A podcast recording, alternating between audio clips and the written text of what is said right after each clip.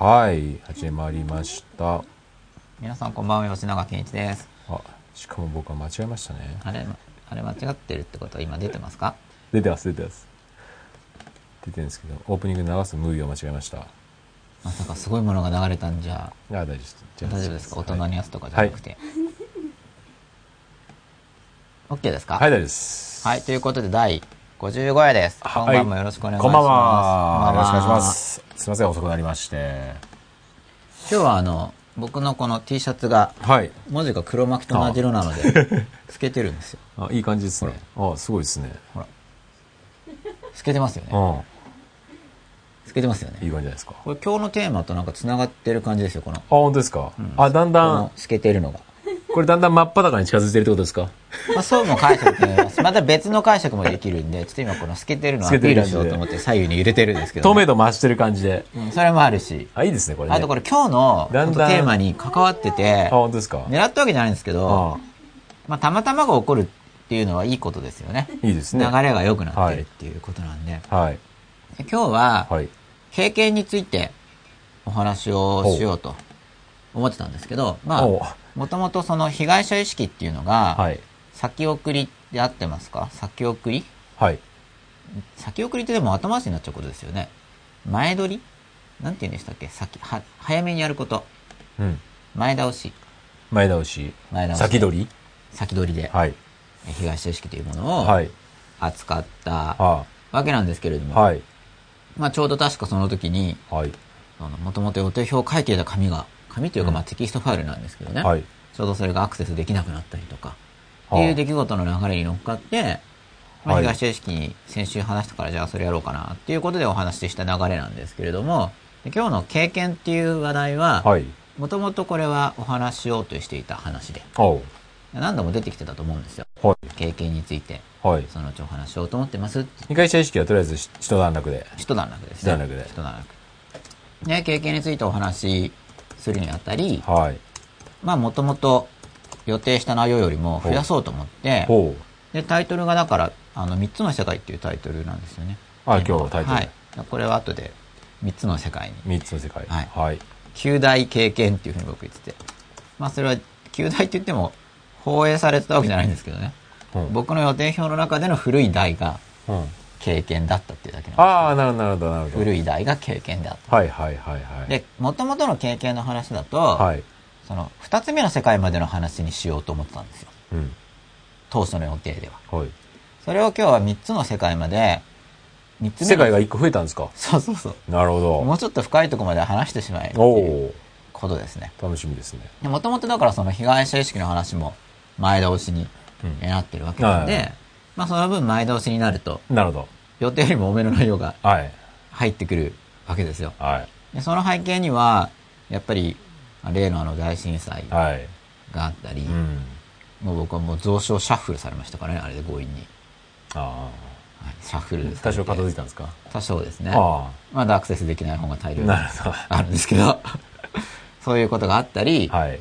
あとまあご感想いただくじゃないですか。はい。番組に。うん。でこの間体験談集も出したりしたんで、またそれでドバッと感想いただいて、読んだりしているうちに、はい。まあもうちょっとうん。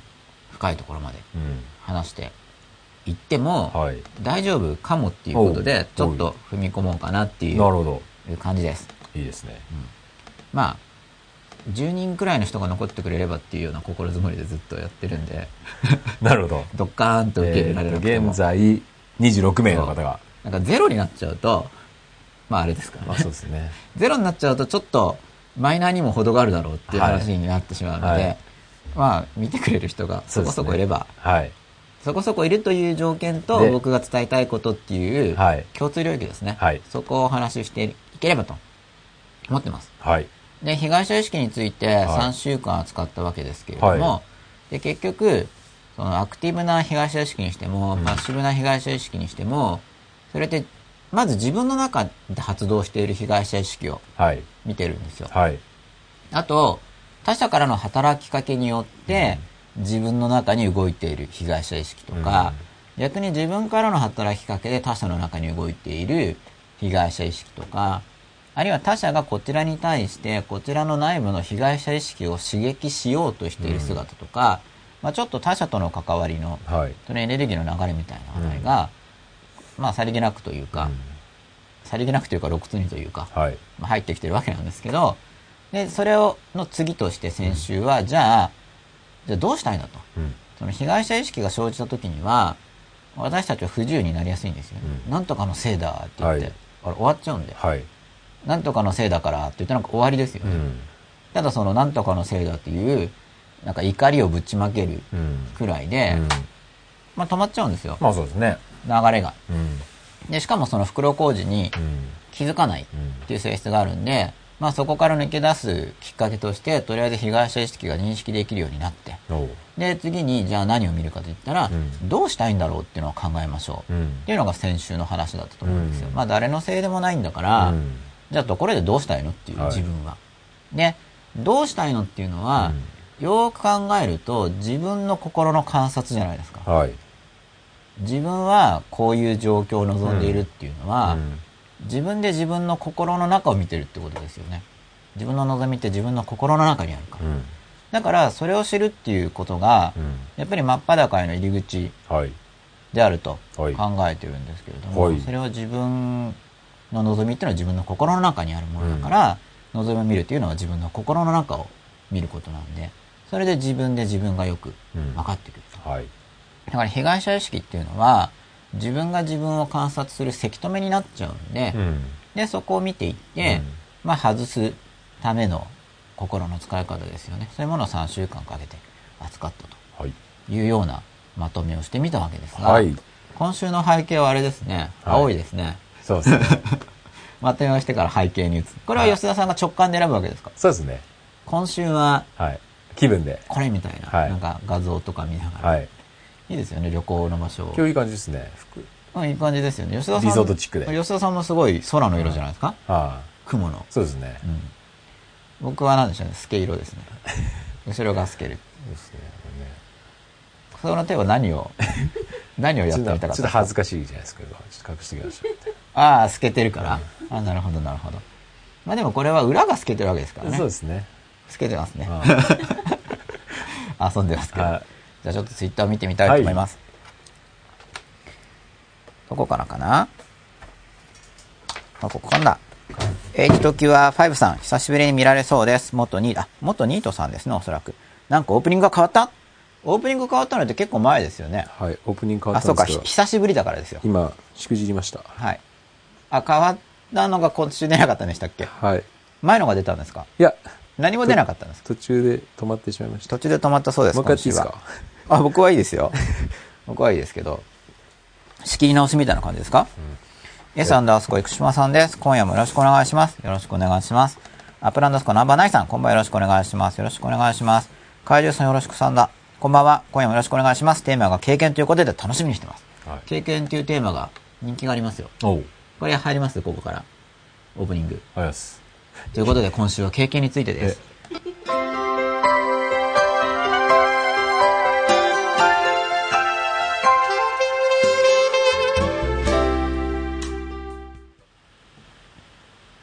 やってまいりました、第50話。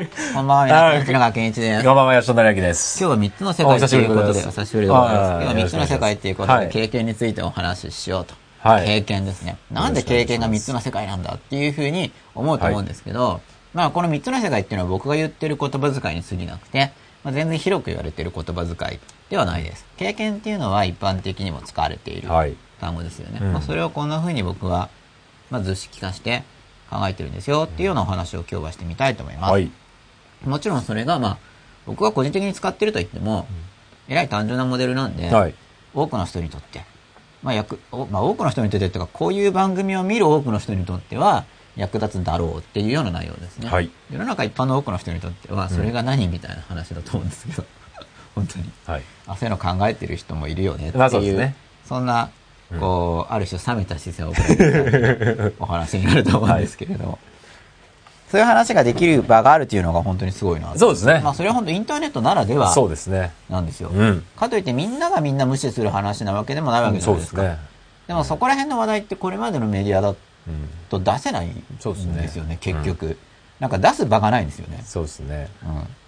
でも、まあ僕が言うような話だけじゃなくて、やっぱ世の中にそういう話っていっぱいあると思うんですよ。そうですね。一部の人にとっては、うんこう、熱く関心があるんだけど、ね。多くの人が関心持つわけじゃないから、うん。出す場がないと。なかなかだから共有するっていう話題じゃないですもんね。この世界の中ではそれぞれはいなんかこう、そうですね少ないからずね、見てるかもしれないけど、これをみんなではい。共有してさらに深めていこうっていうことはね、なかなかね、なかなかないですよねです。よね。まあ、本当すごいなと思ってるんですけど、うんまあだからやっぱインターネットのおかげで、あこれもうちょっとしたら僕もついに教材を出すんじゃないかというあ気分になってきたんですよ。ブログにも書いてあるんですけど。はでもやっぱいろいろ恥ずかしいんですよね、正直。あの出すのって。見られるわけじゃないですか。い今更そんなこと言ってるんですか？そうそうそう。それも一応今日の話何冊本出したんですか？それはだからその恥ずかしい自分っていうのがいるからこそ、はいはチャレンジ。いなるほど。でやっぱこう、反動ではグッとくる。い。それは変わらないもんですか？もう今、ないや5冊出したん変わってはいます。今日も例えば真っ裸があるぞって思って、やっぱ苦しくて辛いわけですよ。それは番組をやることに伴う喜びももちろんあるし喜びがあるからやるんですけうどん、一方で不安も。一方で、うんまあプレッシャーというか苦しいですよね。うんでもこの苦しさをうん解消しようと思って、で、うんこの苦しさの元はだから探求中なんですね。うん。この苦しさはどこから来るうのか。ん。こっち側、こっち側っていうのはそういう発表に伴ううん。苦しみはどこから来るんだろう。っていうのは今まさに探っているところで。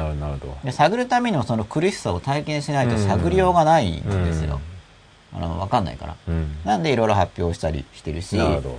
まあよ各種発表が遅れ遅れがちな理由は明らかにそのあたりにあるとああ。僕は発表系はもう随所において遅れがちなんで本当に。はい。だからその遅れがちな自分がどういうふうにやっていけばいいかっていうシステムうん。探求はしてきてるんですけど、それはとりあえず今の自分のままで折り合いをつけるとアプローチじゃないですか。その発表に対してうん。抵抗がありながらうんやっていくにはどうすればいいかうんみたいな。だからそれ、それはそれで一つのアプローチなんですけど、やっぱそれだけだと足りないと思ってて、実際にその、そこに対す、そこって発表に対する抵抗そのものも対処していきたいと僕は望んでいるんですよ。そこの苦しみから解放されることは僕を相当自由にするとうん思うんですよね。どうですか？55回54回はありましたけど、はい。やっぱり改善してますよ、それは。ああそうですかうんだってもう、しょうがないや、みたいな。その録画が残るっていうのも、だから僕にとってはすごいうん辛いことで、は家庭教師とか授業っていうのは消えていいきそうですよねますよね。そうですよね。空中にというか、うん。うん。まあ、生徒さんの記憶とかノートには残りますけど、うん。まあ、消えていくじゃないですそうか。ですね。そういう気楽さがあるんですよね。うんうん。オフレコっていうか。うんうんまあ、だからやっぱ録音される時もあるんですけど、うんそうするとやっぱりちょっと変わっちゃうんですよ、ね。なるなるなるほいや、それはもともと自覚してたんで、うんそういう意味でこの番組自体僕にとってもチャレンジなんですよ。なるなるなるそれを喋っていってしまう。どででもなんでそれやろうかと思ったかというと、まあもともとオフレコの話って不正確な情報も入るし、うん僕本当もともとプルーフかけたいタイプなんです、うん本来は。うんうんうん本来っていうか前は。はいはいはいはい今でもそういう傾向を強くうん残してるんですよ。うんそれは言い換えれば攻撃に対する恐れですよね。うん攻撃されない守りを固めるためにうんプルーフしっかりかけて動かないとうん。あれが間違いだとかどうだとか言われちゃうのが怖いと。うんだそうなんですけど、まあプルーフかけてない生の授業っていうものを喜んでくれる生徒さんが現実にうん。これまでいたわけなんで、うんまあじゃあ僕の授業を実際に録画してネットとかで出せば、うん。まあよ良かったですよって言ってくれる人もいるはずなんですよ。うん。これまで実際、実際いるわけだから。うんただ同時にあれが間違いだこれが間違いだという、う悪意の人もいて、はいはい。で悪意じゃなくて教えてくれる人もいるじゃないですか、でそれ直していけばいいんですけど、うん。まあ、悪意の人のも言われたら直せばいいやっていう気もしないでもないんですけど、うん。まあどうして傷つくうんわけですよね、はでもそれ傷つくのは何なんだといかもだから、うんうんなんで傷つくんだろうとか、うん。結局その実際傷つくから発表することに対する恐れがあると思うんうですよね、ん。傷つかなかったら恐れないとそうです思うんでね。うん。間違いとかうん。批判とかされて、うん。より自分が良くなるからいいじゃないってうん。ただそう思えるだけだったら怖くないと思うんですけど、まだえらい怖いと。うん。だけど、この真っ裸っていう番組をこうして吉田さんと共にやらせていただいていることで、だいぶ良くなってきてるんですよね。まあ、やっぱりもう、それやっぱ出ちゃってるからですよ。うん。やっぱ本以上にそのまんまですからね。うん本はやっぱり生ですしねう。ん本はやっぱり何度かこう、うん高越を得るんで、まあそうですよね。そのプルーフがかかってる系に近いんですよ、うんやっぱり。うんこれなんか喋ってそのままいっちゃうじゃないですか。そうですよね。で、なんかしかも結構な時間数じゃないですか、そうするともうなんか、しょうがないな、みたいな感覚が育つっていうんですかね。もう出ちゃってるし、みたいな感じで。で、うん自分で言ってて、これ間違ったよなとか後で思うこともあって、うんで、訂正かけたいなと思ってるうちに毎週過ぎていって、うんどこだったか分かんなくなってくるんですよね、もう。その場で記録取っておかないと。っうん。ていうような情報も結構うんあるのでう、んまあ、あれと思ったら、コメント欄とか、なんか指摘しておいてください。ね結構固有名詞とかでもその繊細さとね証、鈍感さって本当にね、はい。綺麗に使いこなせたらいいですよね。そうそう、バランス。バランスよくね右と左のね。バランスですよ。うん。ねはい。まあそういうの僕自身も意図していて、うんまあそれ全人的、あの、全くの全ての全てですよね。その全人的感性うにん。向かってというか、うん少しずつ歩んでいこうということを、うんまあ現実にこの人生でや、まあやってるとかやろうとしているわけなんですけれども、ははい。じゃあまたツイッターの続きを。読みたいと思います。どこまで行ったかな？ここからかな？あ、H 時は5さんも待機してくださっています。ありがとうございます。ようやく始まりました。リスナーからニッタロさんです。こんばんはよろしくお願いします。よろしくお願いします。今日のオープニングがまた違うって書いてありますよ。また違かったんですね。コーヒーミルクナンバーワンさん、こんばんは夏ですね。はい、夏です。そう、夏なんですよ。はい。夏ですよ。前倒しですね。前倒しが正しいみたいですね。あ 前倒し。あ、これもさっき何言ったかはもう。早めにやる。はい。はい。あ、リスナーからりんたろーさんがおノート術買ってくださいました。あただ、ついに2冊しかなくて2冊とも帯が切れてたりボロボロで悲しくなりました。お何があったんですかね？アンチ吉永ですかね？何ですかそれ？はあ。。攻撃やってますよ。そう分身が店頭の本がはい。攻撃されてますけど。何があったんでしょうか？どの程度の、ボロボロってあんまないですよね。うんただ2冊しかなくて2冊とも帯が切れてたりボロボロで悲しくなりました。まあ、これ本屋さんにあったんですよね。まあそうですよねの、ブックオフとかじゃないですよね。うんわかんないですけど。あなるほどぶも。しかしてブックオフですかね、うん2冊とも。100円コーナーとかで、なるほど。ボロボロにされてて。そしたら買った人が怒って、あなんだこれって思って安く売ったっていうことですよね。あ。うん。それも残念ですよね。そうですまあ、いね。ずれにしてもボロボロになってるのは悲しいですよね。うん好きな本が買うとき汚くなってると悲しくなります。立ち読み僕もするんで本を大切に扱おう思いました。あ、立ち読み僕もするんで、だからこれこれやっぱ多分、うん。新品ですよね。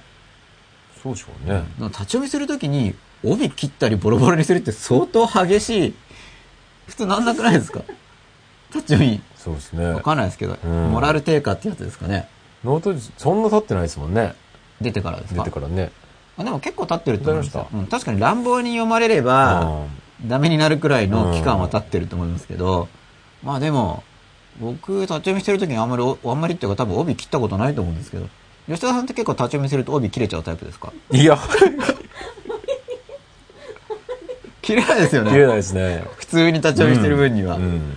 やっぱなんかあったんじゃないかと思わせる。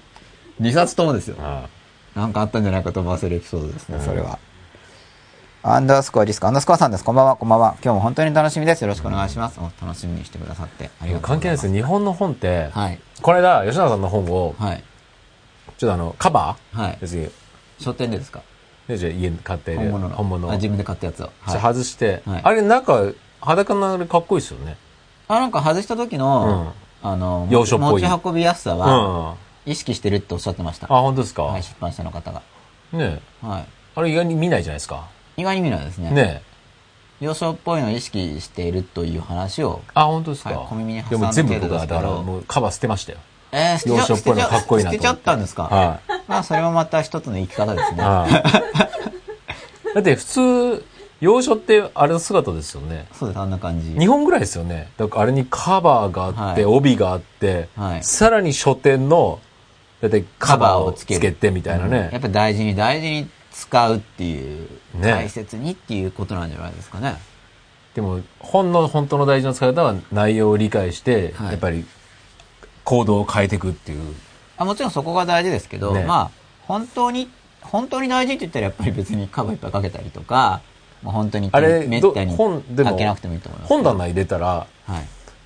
有林堂、有林堂、有林堂とかしか見えないから、はいどうしてます？あれ。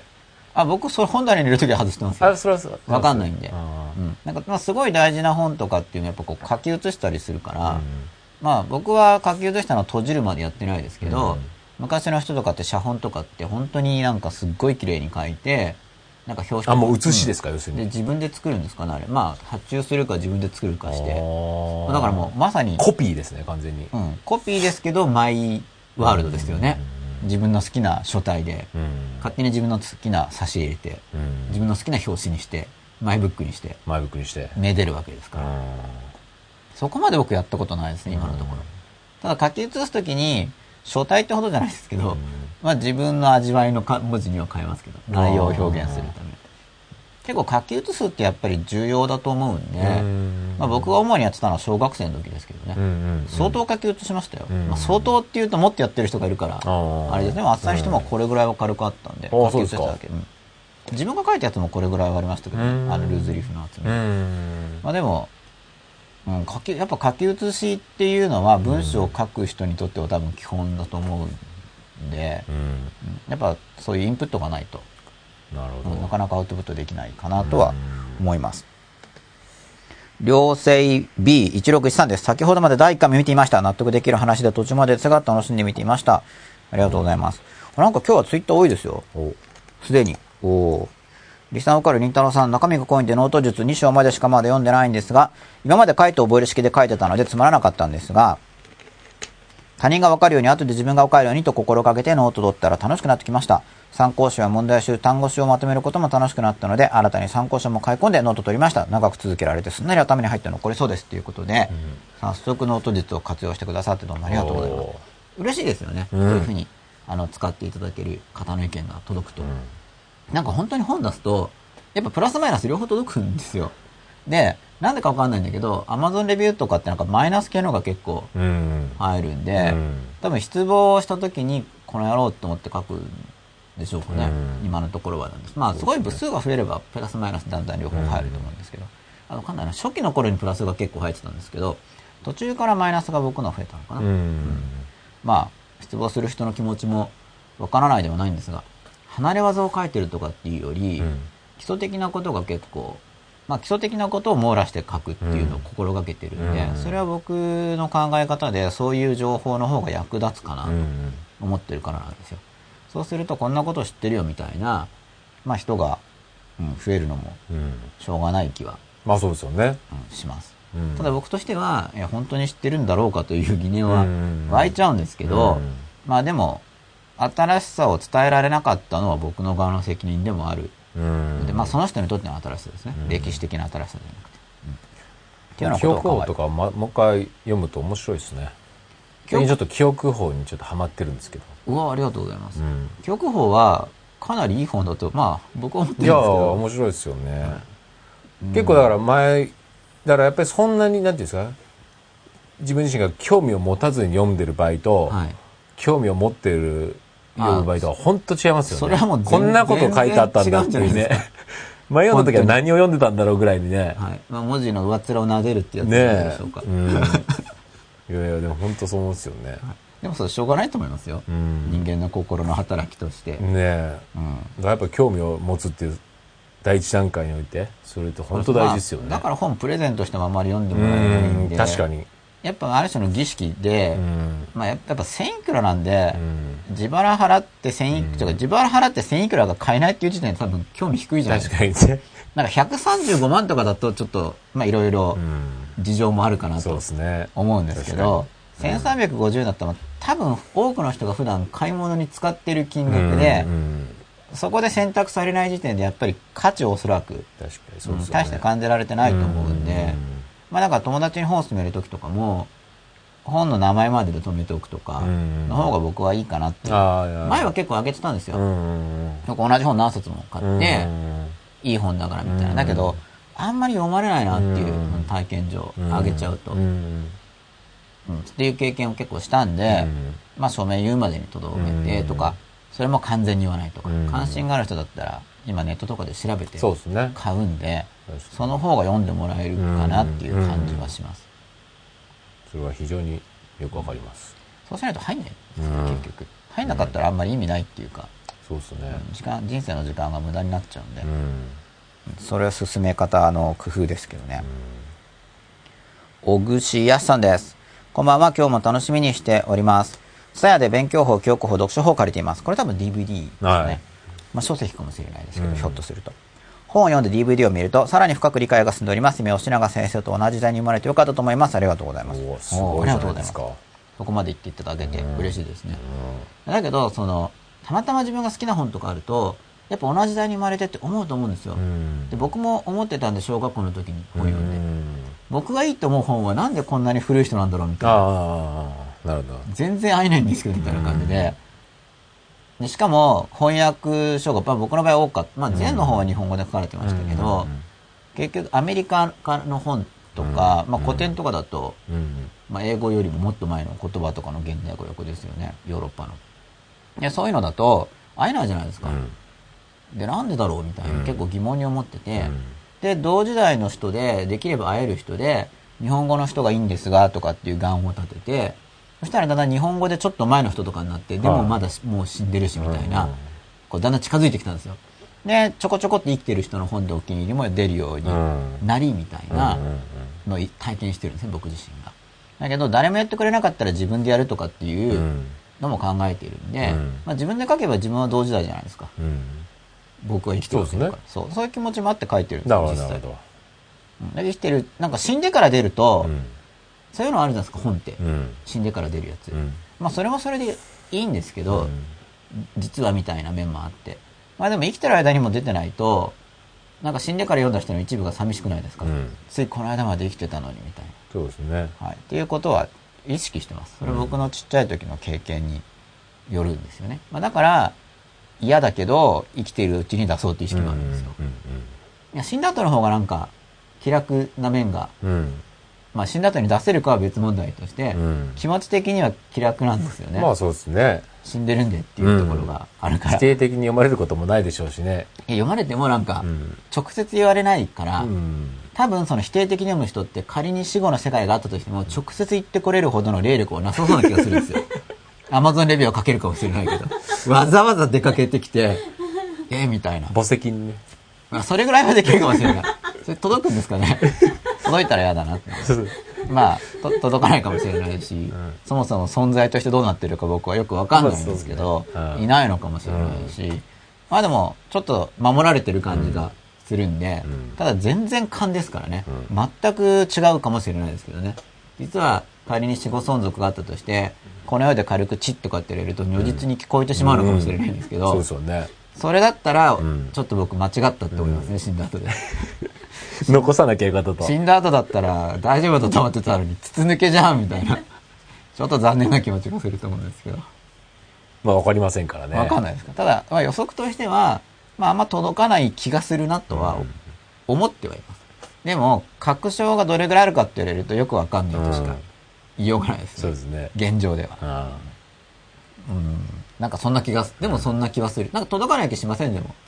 あまあ、気がそうですね。今のところのイメージとしてはね。みんなして勘違いしてる可能性ありますけど、うん多分、なんとなく多くの人はうん。そう感じてると思うんですよ。うんてか逆にこれが、じゃあ僕はプラトンとか読んで、ああだこうだとか言ってる時に、え、プラトンさんに筒抜けだったのみたいなのだったら、うんなんか新鮮な驚きがありますよね。うん。一応僕も聞こえないってことでツッコミ読み、ツッコミ読みを僕推奨してますから、読書法とか。あの言ったら、お前、あの時こんなこと言ってただろ。そうそうそうだ。あれみたいな。お前、ようやく来たな、みたいな。ちょっと怖い、みたいな。尊敬してるからこそよ一生懸命読んで、尊敬してるからこそ突っ込んで、尊敬してなかったらそもそも読まないはわけですよ。い。うん。尊敬してるからこそあれこれつあえて突っ込んでたんですが、みたいな、まあ、言い訳っぽいことを言うことになるかもしれないですよね。全部聞こえてたとはそうでみたいな。すよね。めっちゃ怒ってる人が、もう行ったら待ってるみたいな。しかもなんか、僕からしたら著名人ばかり。著名人ばっかり。著名人の冷たい視線が、それ痛いですねあ。そうじゃないことを、全然この世界でく苦しいぞ、みたいな世界が。そうじゃないことを願うばかりですねはい。きっとそうじゃないと思うんですけどね。でも、きっとっていうレベルですね。わかりませんっていう感じです。リサンカル、りんたろーさんの僕のノート術が痛めつけられてたのは紀ノ国屋さんだったそうですよ。そ紀紀ノ国屋さんっていうなんか伝統のあるそうですね。大きな、うん。国内最大チェーンですよね。紀ノ国売上ベースで。あれ違いましたこう抜かれました種類多すぎて、こう、縦にギシギシ入ってんじゃないですか。あ、それで帯が。そう、こう、それは結構あるじゃないですか。帯がなんかきついから。擦れてたりとか、はいきつきつくてね。はい。一言、レジで言うとまた変わるかもしれないですけどね。うん帯切れてたんですけど、あなるほど。帯取ってポンで終わりじゃないですか。すいませんとか言って、でも一言こう、すいませんって言ってもらえるとなんか、ちょっと心が落ち着くかあ帯っもしれない。て、取っときます？僕は取っとくタイプですね。ただ確かに僕も自分で本棚に入れるときに破るときあるんですよ。読むときにほぼ破れないんですけど、あうんの、本棚に出し入れするときに、はいはい。引っかかると破れるんですよ無にってなったりね。そう。で、その時にはなんか初めからいらなかったかのような感じでしてます。それまでは大切に取ってたのえなわかりにます。なんかそこで大切に思っておくと、うんまた傷つくじゃないですか。はい大切なものが。破れちゃったんで。うん。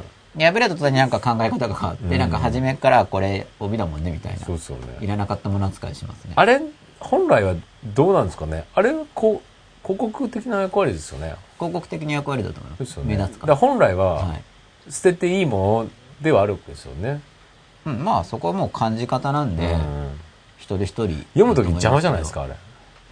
読むときは、結構平気ですか？うん、小本によりますね。あんまり邪魔じゃない場合もあるんで、あと僕帯を取ってしおりにしちゃう時もありますね。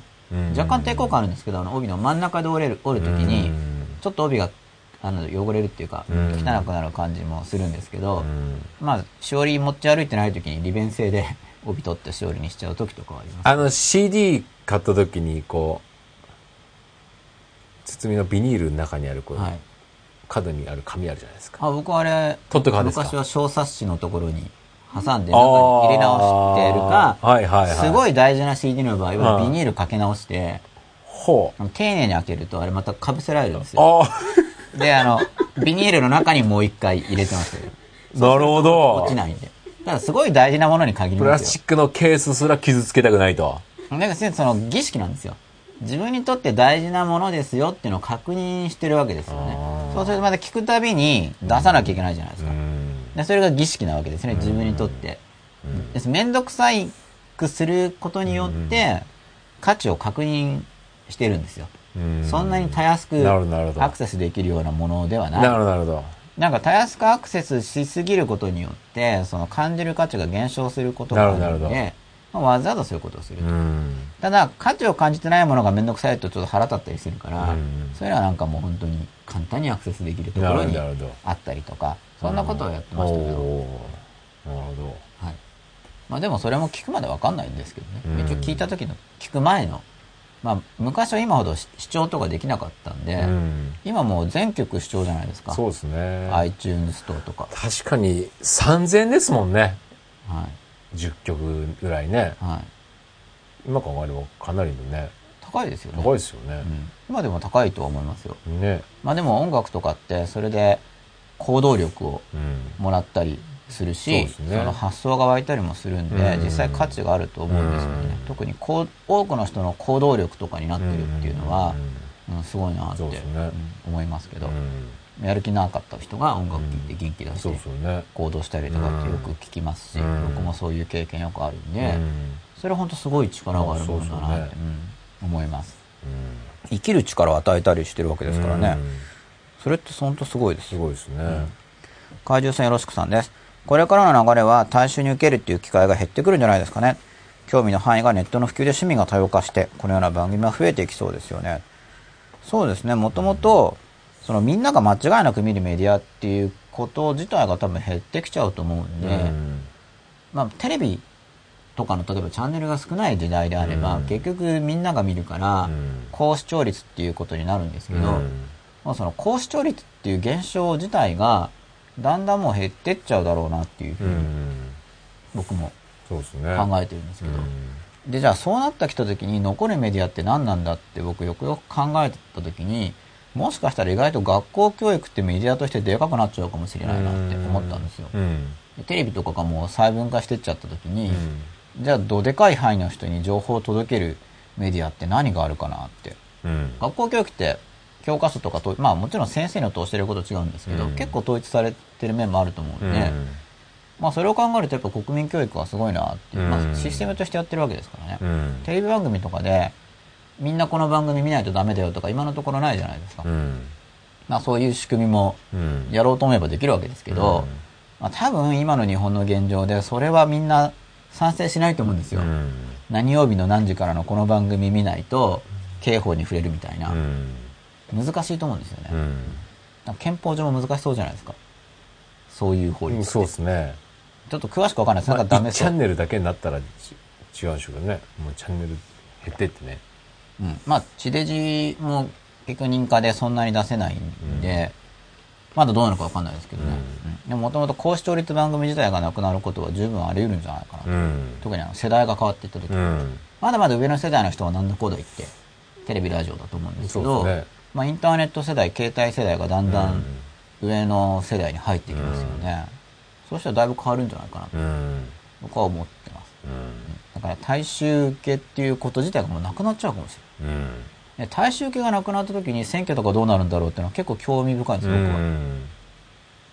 大衆受けもない時代に、みんな誰選ぶのかなみたいな。うんっていうか誰を選ぶかどうやって決めるんだろうっていうのは結構関心があって、それは結構、もし僕が数十年生き延びることができれば、うんかなり関心があることなんですよ。うん。民主主義とかともう絡んで。ん。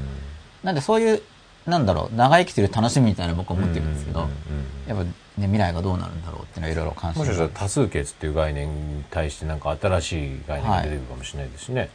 そうですね。うんまあ多数決は、まあ何度かこの番組で扱う予定って言ってるんですけど、多数決システム、まあ多数決っていうのと、そのコンセンサス作っていくっていうのはアプローチが違うんで、うん多数決だったら、要はじゃあ51対49で決まりじゃないですか。うん。コンセンサス作るっていうのは、まあ、もうちょっと頑張るわけですよね。うんみんなの合意ができる。うん。ただまあ、1億人とかになっちゃうと、コンセンサス作るって言っても多分事実上無理ってことになるんで。まあでもその場合でもうん数減らすためには、うん集団の代表ってやるとそれごとに数減ってきますよね。で、数減らしてコンセンサスをもっと作ろうとするっていう形に、まあ100年200年後には多分移行するだろうな。で、まあ前からそれ思ってるんですけど、うんまあでも100年200年後だから、いやわかんないです。ちょっと今の100年200年適当なんですけど、なるほ要は先って意味です。ど。うんうんその実際に100年っていうので予測してるって意味じゃなくて、うん今後その合議制とかがどううん進んでいくかっていう予測の話なんですけど、僕が生きてる間でもちょっと変わるだろうなと思ってうるんですよ。ん。うんその多数決っていう概念と、うんコンセンサスを作っていくっていう概念が、うんまあ、多分すり合わせされていくだろうなとうん思っているうんんですね。うん、だ多分全員一致っていうのはなかなか難しいんですけどね。うんそのあたりは、やっぱりちょっと考えていきたいところではあります。でただ自分の周囲の狭い範囲においては、あの多数決にしなくてもうん決議できると思ううんで、んそれは人数が少ないからですね。うん人数が少ないからと、あの集団の構成員を選ぶことができるから。うんこ国民とかになるともう選べないんですよ。っうんていうか、あの、選ぶのやめようってことにしたんですよね。うん要は考え方が違う人は、あの、国外通報ですとかっていうのは、やめましょうっていうシステムになってるんで、うん。選べないんですよね。だけど、自分の狭い範囲の付き合う人とか、自分の狭い範囲の自分の会社に入ってくる人とかだったら、選んでいいっていう話になってますよね。だからその選んでいいっていう部分においては、かなり合議であみみんなで話し合ってきちんと決めていくっていうのはできると思うんですけど、うん。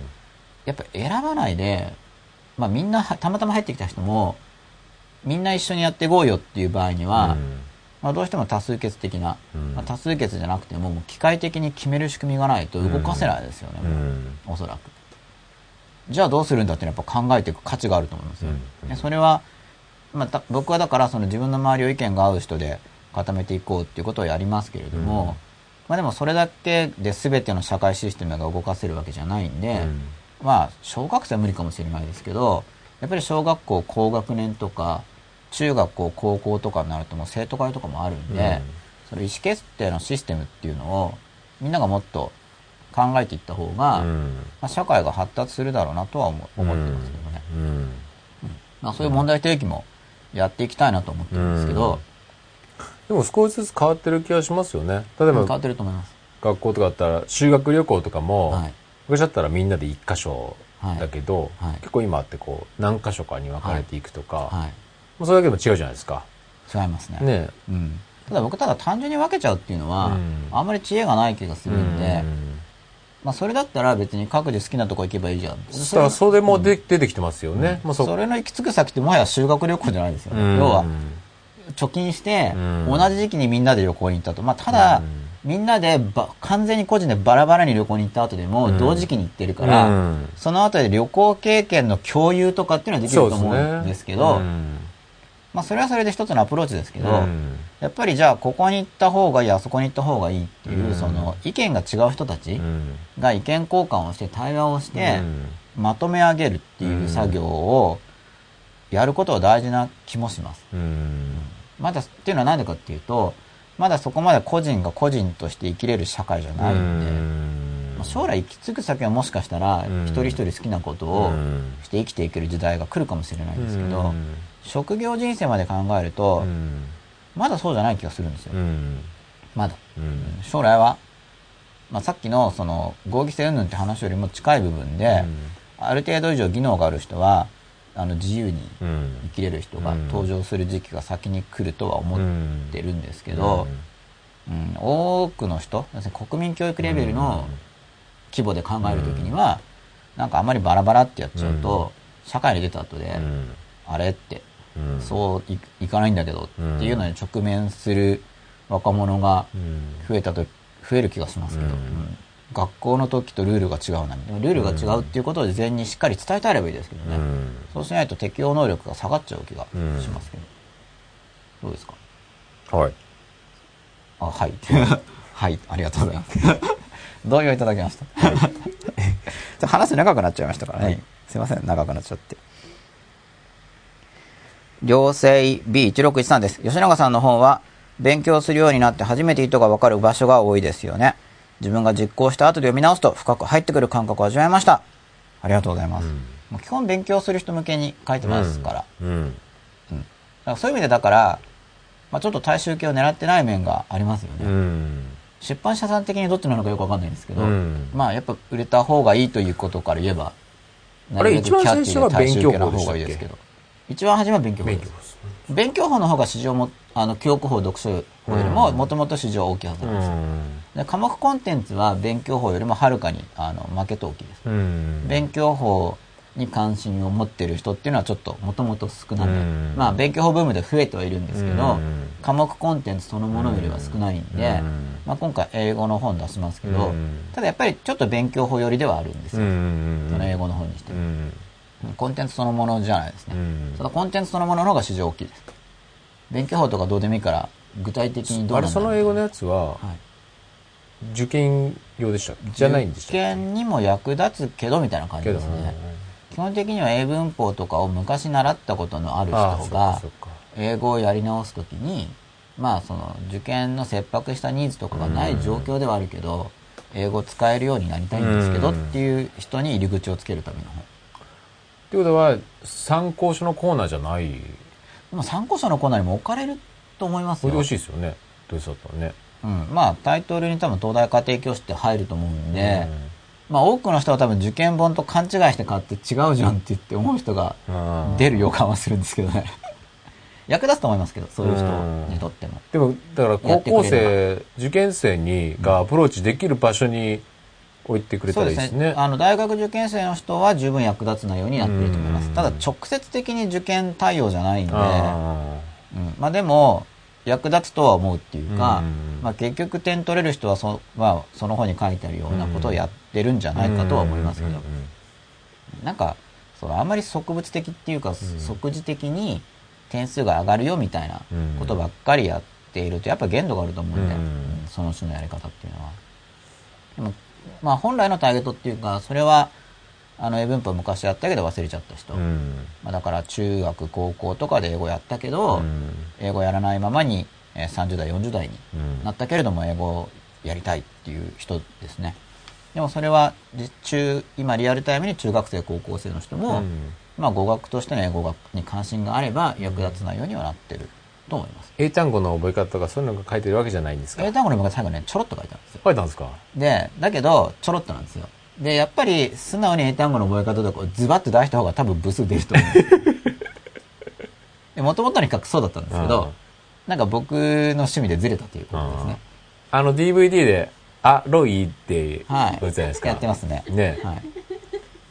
本当にあんな感じで覚えるんですか？あれはだから残った、残った単語よ。ああ、そうかそうか。ザーって覚えて。あの、入んインプッない。トできなかったそう、入んないやつはそうやってやったらいいですよっていうことですね。まあ、全部それでやってると時間かかっちゃうんで、うんまあ、別に入るやつは入ればいいですからね。そこら辺の話は、まあ、いずれどっかで出すと思うんですよ。うんてか、ニーズ高いんですよ。絶対高いですよね。うんなんかよく聞かれますから、う実際。ん。あ、で、ニーズ高いところだから僕やりたくないんですかねそこやんないじゃないですか。あとやっぱニーズ高いのは、今日のブログでも書いたんですけど、具体的な参考書名と、うんどの順番でどうやるか、うんとかよく聞かれるんですよ。あニーズがあるわけ。ーはいはいはい。いやそこら辺や、うん書かないですね、今のところは。うんまあ、人にマーケティングとかを言うときにはニーズの高いとこやれとうん。言いながらも。言いながらも。でも、でも、まあそこはや、まあ僕の出してない代表的な領域ですけど、うんじゃあ僕ニーズ無視してるか、ちょっとそれは違うんですよね。うん。やっぱりこういう番組自体もみんなの意見を聞いて、ニーズがあるところやって。だからニーズがあるところでかつ今の僕が提供したいことをやってるんで、うん。今の僕が提供したいっていう部分が納得してないとちょっと出さないって感どじじゃないですかね。もともとの企画は実際単語集だったんです、確か。その英語の方。そういえば。単語集だったはずなんですよ。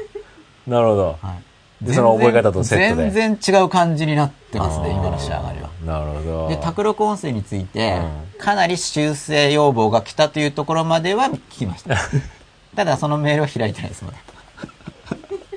怖いんで。怖いっていうのは、いけ件名で分かったんですか？や、あの、要望が来ましたよっていう、前振りまでを読みました。ああ、なるほど、なるほど。あ、もう開いたけど、それ以降は読んで。遮断、遮断。いいんですかね、遮断とか閉じたんですか？はい、読んでないです。閉じました、それは。遮断しない。なんで遮断するかっていうと、要望がただ来ると、僕読んだらもう考えちゃうんですよ。うん。もう読んだ時から。はい。動き出したんです、心がそっちに。はいはいあ、じゃあどう直そう。はいああ、こうしようってやっちゃうと、うん結局その今やってることがあると、その時間帯を確保してからやらないと、そっちに心を取られちゃうんですよ。なるほど、なるほど。で、一つの考え方として確かに、じゃあ、とりあえず読んで考え始めて、うんで、心をストップしてうん別の案件に入ればいいじゃないか、うんっていう考え方あると思うんですけど、はいで、僕もそういうのやるときあるんですけど、うんすごい負担なんですね。うんうんうん。やっぱちょっとマルチタスクっぽくなっちゃうんで、うん考えちゃうから。うん。なんで、そういう意味でそれが怖いと。うん怖いっていうのはマルチタスクになることで、じゃあ今真っ裸やってますけど、うんそれ読んじゃったら僕のバックグラウンドでやっぱ考えてるはずなんですよ。そうですね。卓録音声そっちのソフトが開いてるわけそうそう、ですね。あっちをこうしよう。そっちのまあれをこうしよう。で、うん確か締め切り金曜日だかうらん、とまあ、金曜日だったら常識的には木曜日までに録音しないといけないですよね。うん常識的に締め切りってそういう意味なので、そうでその常識に従うならば、金曜日締め切りであれば木曜日に録音しないといけないわけですよ。じゃあ木曜日に見いつ読みますか？木曜日に読む予定。ああ、なるほど。明日。予定は見ていい。明日ですね予定は予定です。はい。なるほっていうようなことやってるわけですよね。遮断ですよ。だからそれさ、マルチプロジェクトなんでそうなるわけですよね。うんマルチプロジェクトの中でうん、シングルタスクになるべくしようとしてるから。僕はだから将来ワンプロジェクトにするよと。うん。と言ってから結構経ちますけどうん、でもやっぱり以前よりはシングルプロジェクトに向かってきてるんでうん、それはシングルプロジェクトに移行しようとしてるからですよ。うんだからシングルプロジェクトの時代に入るとうん、じゃあ今夜も真っ裸って番組やってたのもそれだけですよね。そうするとじゃあ放映していない6日間の間も結局それについて考えるために世界旅行行ったりうん。それについて考えるために本読んだりすることになるんでうん。やっぱりその方がクオリティ上がる気がするんですよね。まあ、絶対そうですよね。ワンプロジェクトの方が。絶対そうだエネルギーがグッてもっといくんで。うん。ただ、一つの寿命の中でこなせるプロジェクトは減るんで、うん。その分もっとプロジェクトを選ぶことにはなると思うんですけど、うんまあ僕自身はワンプロジェクトに向かって、まあだからワンタスクの方には断断してるってことです。だって、一郎どうやってヒットを打つかだけ考えてるんですもんね。ある意味ではね。多分そうだと思うんですよね。ねわかん、僕はちょっとまあまあ、いろいろね、あるでしょうけど、基本は。でもイメージそういう感じですよね。うん多分やっぱそうじゃないといかないと思うんで、うん。僕もだって大学受験の時はやっぱ受験だけでしたうもんね。ん。まあそう言うと当時を知ってる人からはそうは見えなかったって言われる気はするんですけどうん、でもそれは受験以外のことをやることに、こともだから受験の一環なんですよ、あくまで。うん。それ用のエネルギー吸収とかやっぱそこだけ、本当にそこ、いわゆる文字通りにそこだけってやってると、むしろそこに頭が動かなくなっちゃうんで、うん。そうじゃないうん。ためのうん、そのバランスを取るためのうん別アクティビティなんですよ。そうですよね。あの頃は僕はワンプロジェクトでしたうん、実際。時期って、それの幸せな時期ですよね、見方を変えるとね。あ、もうその幸せ僕は当時リアルタイムに感じてました。うん。ワンプロジェクトでできててうん、素晴らしいと。ですよね。だって高校に行ってる時やっぱそうじゃなかったから、うん。あの授業があるし、うん、そうですよね。で、浪人の時は、まあ予備校あるんですけど、うん。予備校って休みたい時、いや、休んじゃいけないと思うけど、うん。別に休んじゃいけないんでしょうけど、まあでも学校に比べたらもうちょっと、世間的にも休んでも許されるっていうんですかね。まあやっぱ合格っていう目標があるんで、うんそのワンプロジェクトでできたと。うんこれはお得だなっていう意識が相当あったんですけど、そう、お得ですよね。うん社会から与えられてるお得な時間であるな、みたいな。ねで、大学も本当はそういうお得な時間であるはずうん、だったんでけどねね。。確かに。勉強だけやってればいいみたいな。うんそれは僕にとっては相当幸せな時期になるはずだったんですけどね。あ来なかったですね、その時期は。あそれなんでなんですか？いや、もうそういう因果を抱えてるんじゃないですか、僕あが。ーまあそのモードになれなかったんですか？モードっていうのは何ですか？モード。自分がそういう、そこの。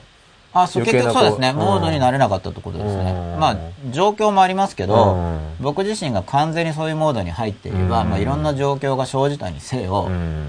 全部うん乗り越えてうん。やっていけたと思うんでうん、結局、まあ、素晴らしい時代になると思ってもいながら、同時に心のどこかに疑問も感じていたと。うん。いうことだと思うんですけど。いろいろあって、まあ結局このままあと数年僕が自分の人生の段階を進めて、自分のやりたい勉強とかができるようになれば、まあ僕にとって幸せになりますよね、うん。ただその後寿命があればもう一歩先に進めるためにうん。は社会性を獲得しなくちゃいけないんで、うん。そうするとやっぱり前から言ってるその大学に戻るとか、うん。何かしらの教授職になるとか、うん。っていう方が、まあ、いい面があるかなと思ってます、うん。そうしないと本当に個人的に考えただけうん。で終わるよりも、うん。より、まあ、世の中に対してのインパクトはあるかなと。うん。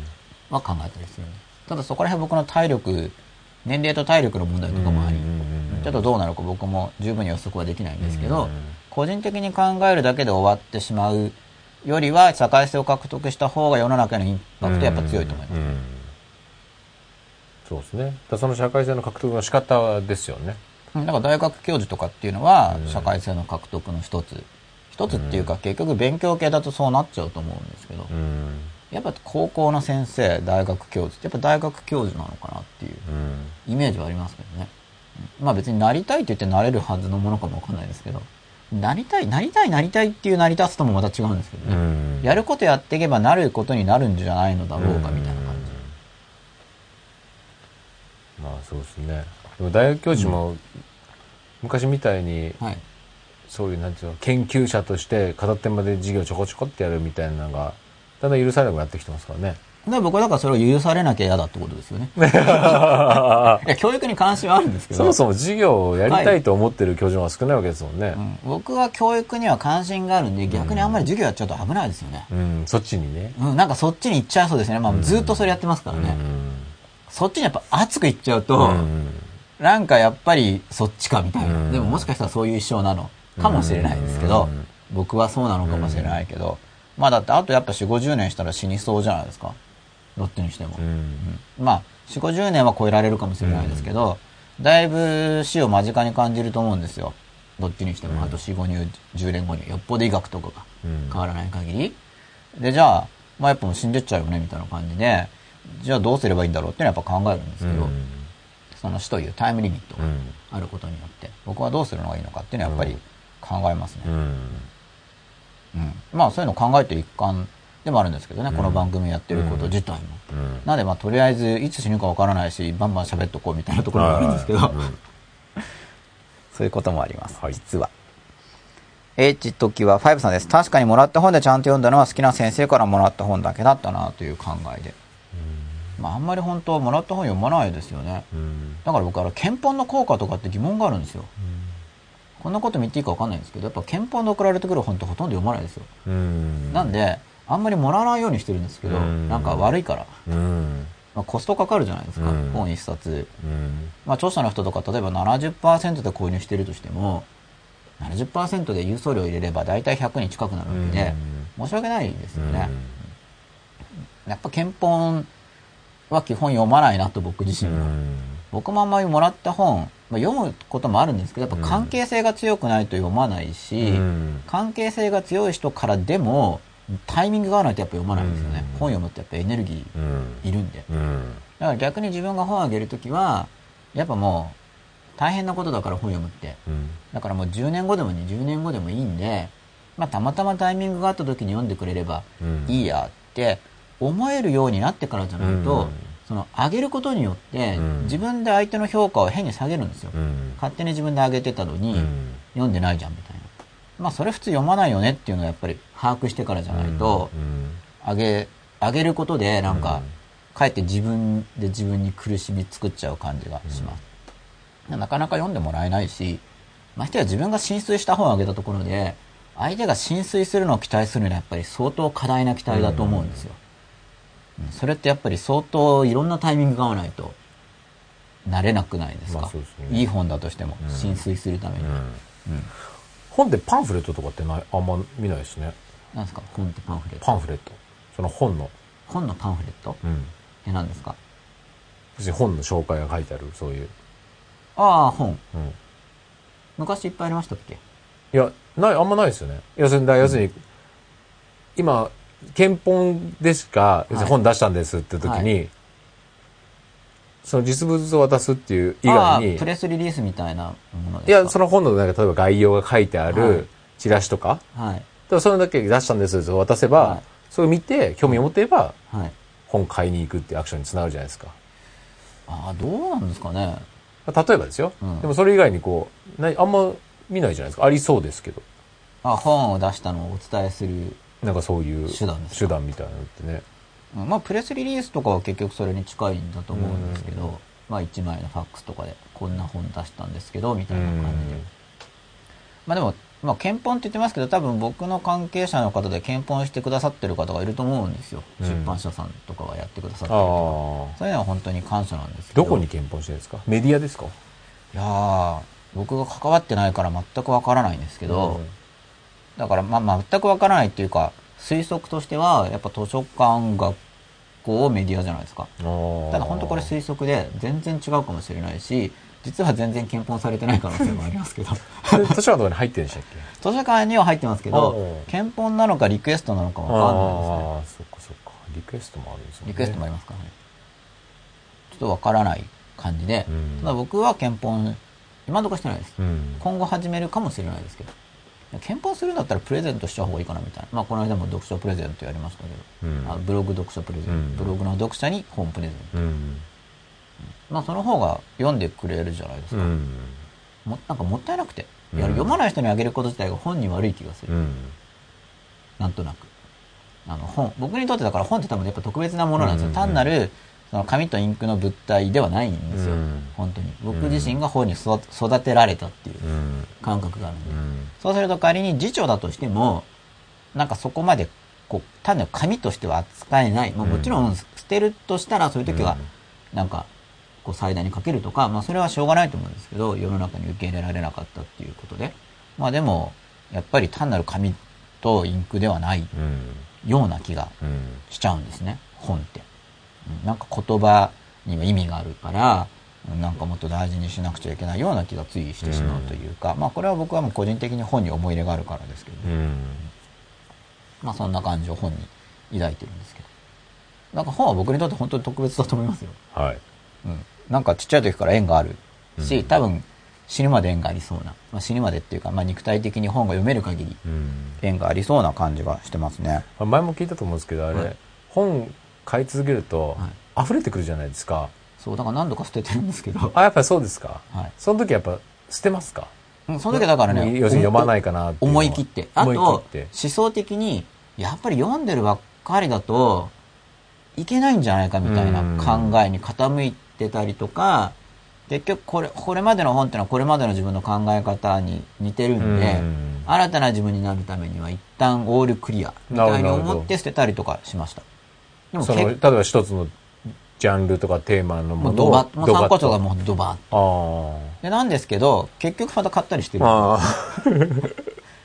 これも言いましたけど、なんか何度か捨てた後捨てるのをやめたんですけど、え捨て捨ててますけど、まあでもそれは本当に好きな本っていうか必要な本だったりするわけですよね。ただ確かにまだ今でも捨てますけどね、うんそれやっぱスペースの問題。うんあとやっぱ買うのを減らし、減らしてるんですよ、これでも。みんなにだから減らしてるって言っても買ってるじゃんって本当に突っ込まれるんですけど、来るたびに玄関にアマゾンの箱積んであるって感じですからね、本当に。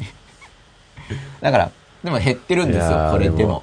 あの、アマゾンのでも、それくらい買ってるってことですよ、売り方は本当うまいですよね。うまいですか？すごいですよね。アマゾン、うん、アマゾンの僕はあの連想買いっていうよりうん、アマゾンが便利っていうか早いですからね、アマゾン、うん本当に。うんもう今日注文して今日来るみたいな世界ですからね、うんもはやうん、都内だと。まあでもそれを含めてね、やっぱすごいですよね。まあすごいです。うん。アマゾンは僕はいろんな意味ですごいと思ってます。うんアマゾンという会社を、ね。あの、本販売サイトだけじゃなくてう、ん。うん、すごい、まあちょっと特別な会社な感じしますね。ね。頭いいなとは思いますね。そうですよね。もう本当お世話になってますけどね、僕アマゾン。うんまあ書店で見てる時にはなるべく、なるべくっていうか大体書店で買うようにしてるんですけど、まあでも一部アマゾンで買っちゃいますからね。うんあのレジの行列とかにビビると。やっぱ書店で見たら、やっぱそこで見させていただいたわけなんでっていう意識があって、なるべく買うようにはしてるんですけど、まあ9割以上は書店で見たら書店で買ってると思いますけど、あそうですかんで1割弱ぐらいアマゾンで。あ、ちょっと計算してないんですけどね。うん多分1割、1割弱っていうか、多分5%弱、5%前後ぐらいかな。アマゾンで結局買ってますからね。それはやっぱレジで並んで買うっていうのがうん。面倒いからですよね。うんでもまあ書店で見るときはなるべく書店で買うようにはしてます。iPad 通買って電子書籍はどうですか？何がですか？あ、電子書籍はもともと僕あんまり、まあもともと電子でしか売ってないもの以外は、基本紙ベースで読むことの方が多いですね、僕は。そこまで変わらない。やっぱ本に特別な思い入れがあるんだと思います。うん僕、僕の場合はですね、うんだんだん結局電子書籍いいじゃないかっていう人増えると思うんですよ。うん。音楽も、僕ももともと CD 買ってたんですよ。うんダウンロードできるようになって。でも音楽はもう MP3、音楽とか映画は MP3 とか MP4 に移行中です、僕は。うん本に関しては、うん。違いますかうんね。紙で読んでますね、まだまだ。うんだから結局、和書と洋書両方セットで、両どっちも紙バージョンで買ったりしちゃうんで、なんでですかね。うんやっぱあの本の形態っていうのが、ちょっと情報取りやすいんじゃないかなと思うんですけど、うんランダムアクセスがすごいできるんで、うん結局映画とか音楽ってどっちにしても時系列で体験するじゃないですか、うん多くの場合。本は必ずしもそうじゃないから、うんまあ、そこが大きな違いかなと思ってるんですけど、時間の芸術じゃないんで、本自体が。確かにそうですね。はい。F ヒロ18さん。私は帯を本とカバーの間に入れ直しています。あ、本とカバーの間に相当丁寧に扱ってますね。本とか落ちちゃうじゃないですか。多分挟あーまれてる違うかカバー大きなカバーと、あの本の本体にくっつけるわけですねで。すよ、きっと。本に帯をかけたで上にカ上でカバーですよ。丁寧に。やはっぱ保存ですよ。まあ帯も帯で、帯で、デザイナーさんとかコピーライターさんの結晶ですからね。あ。でも見ることありますかね？うん、帯僕は見ますけどね。あの、残ってる場合は。僕はまあ内側に入れてない外側に帯かけっぱなしで読みますけど、基本的に。やっぱなんか、売り文句があるからちょっと盛り上がるんですよ。なんかその帯を。期待感僕なんか映画見る前でもわざわざ予告編見て盛り上げてから見るタイプですからね。何々推薦とかが多いですよね。はい。それでなんか、ちょっとこう、おーって盛り上げて。ああ、なるほど。あとなんか第1回配本とかでも盛り上がりますけどね。第3回配本とか、あの、全集ものだと書いてあるじゃないですか。なんかなんとなくそこに、なるほど。まあ別に昔に配本されてるんですけど、うんなんかそれを見るとその当時のリアルタイム性とかを感じて、ああ。なんかそれある方がやっぱ確か盛り上がる。新鮮さがそこで。なんとなくそこに入ってきた感じがしたりして、盛り上がりますけど。ほんとなんとなくですけどね。あリサノカルリンタロウさんです。うちに100枚以上 CD があって、ビニール全部にかけてたんですが、パソコンに一気に取り込んだ時にビニールかけるのを後回しにしたら、ビニールかけるのが面倒になってかけなくなりました。携帯はカバーはつけたままでした。これやっぱほら、大切に保存するためにですよ。うん。まあ確かに100枚、あれめんどくさいんですよ、CD のビニール。あの、ちょっ、一回端がくしゃってなるとなかなか入んなくなるんですよね。うん。なんか本当に綺麗なままだったら結構丁寧にやるとシューって入るんですけど、本当はくしゃってなるだけとか、あとちょっと濡れると摩擦がダメになるんで、もうくっついちゃって、どうしようみたいになる感じですよ。CD のビニールに関しては。うん、アリさんわかるニサロさん続きです。大学教授になって広く影響を与えたがいいと思います。大学教授でタレント、ジャーナリストと間違うような体型だってない自説に混迷している教授や、マニュアル本でベストセラーになって有名になった学者より体型だった講義をしそうです。そうですね。まあ、広くというか、大学教授になって僕のイメージが狭く深くなんですけどね。どっちかっていうと。うんまあ、ただ、もしかしたら間口が広がる可能性もあるんですけど、でもこれ本当どうなるかわかんないですね。なんか一個って言ったら何を追求しますか？いやー、やっぱ哲学じゃないですかねうん。哲学、物理学とか。うんでも最新物理学とかの方に僕あんまり行かないかなと。やっぱ哲学なんだと思いますよ。一番関心があるの。うん。哲学とそれにまつわる世界史、ん。まあ、思想史に関連しているまあ世界史とか、それにまつわる政治か経済関連ですね。その時点で広がっちゃうじゃないですか、やっぱり。うんまあ、あ哲学追求するとやっぱ広がっちゃいません？ある意味では。それはやっぱもともと哲学っていうのがその全体を理解しようとしてる試みだと思うんで、うん。やっぱり哲、まあ哲学が神学のはしためなのかとかっていうところも考えたいところではあるんですけど、まあそれも、僕が今言ってる哲学っていうのはむしろ、まあ神学も含まれるっていう、まあなんか、うん、含まれるってちょっと語弊があるんで、まあ神学哲学そのあたりってことですね。やっぱりちょっとさすがに神学が哲学に含まれるって言い切っちゃうのはちょっと抵抗感ありますね。うん。その、そこまで言い切れないです、今のところ僕はうん。やっぱ膨大な体系なんで、神学自体が。まあ、膨大すぎて僕も全然把握できてないんですけど、まあ、神学大全をだから、お技に行くと憧れの目で眺めてるって感じですよ。神学大全はだから図書館とかにあると僕はいいと思うんですけどね。神神学なんですスかコラ学の。対トマス・アキナス。神学大全って本があるんですうよ。ん。大全。まあ、大全っていうのが何個もあって、その中ですごい有名な大全ですね。そう。大きい禅ですか？大きい禅ですああいうのをやっぱ読ん、まあ、読まなくても、第一個を眺めるだけでも、多分頭良くなる気がするんですけど、どんなこと書いてあるんですか？もういろいろ。面白いですか？僕は面白いです。ただこれが万人が面白いかっていう、万人とまで言わ万人じゃないですね。普通に読めるんですか？面白い人あんまりいない気がするな。その文章的には文章的には読めますねすかやっぱりそうでもないそんな難しくもないですか？例えば進学とは学であるか、学であるならそれは単数であるか複数であるかとかっていうのを過去の転居から支持論と反駁論を抜き出してきて、ではどうであるかっていうのを俺ずっと論じてくれますよ、そんな話を。延々と。その人の人にとってはたまらない面があるわけですよ。こんなのやってんだ、みたいな。いじゃあちょっといずれ今度進学大全を読もうっていうや、そういうのはなんかユース、トリーム番組やってくださいユーストは厳しいですね、やっぱりちょ。っとそれを多分教室でやるかもしれない。やあっぱそれこそやっぱオフレコがいいですね。進学とかやっぱオフレコがいいですね、できれば。デリケートですからね、いろんな意味で。もうもうリアルに宗教じゃないですか。あまあそうですねリアルにというか、バリバリ宗教じゃないですか。まあそうですねそのものですもんね宗教ですよね。うんバッチリ。だからちょっとそれは、なるほどうんちょっと抵抗がえらい強いですね。ああ何が強いかというと、ものすごい強烈な反発を受けることが全員に分かってるからですよ。そうですねもちろん、その、普通の人は反発しないと思うんですけど、うんあの、特に熱心な方が、そうですねはい、うん反発されますからね。うんそれは違うっていう意見が来るのがもう分かってるんで、うん事前に。うんそれを思うとちょっと、まあ、腰が引けてしまうわけですが。でも面白いですよ。うんと思います。だからこの間、地震で埋もれていた、あれも出てきましたよ。やっとな。あの、役所。誰でしたっけ？カルバン大先生の。うんカルバン大先生といえば、何ですか？あ、知らないですか、うんキリスト教公用ですけど、知らないです出てるんですよ、訳本が日本語訳で。へあれもだいぶお堅い本で、ーうん面白いんですよ、僕には。面白いですか？あれもお堅い。だから神学大全とかキリスト教公用はお堅いですね。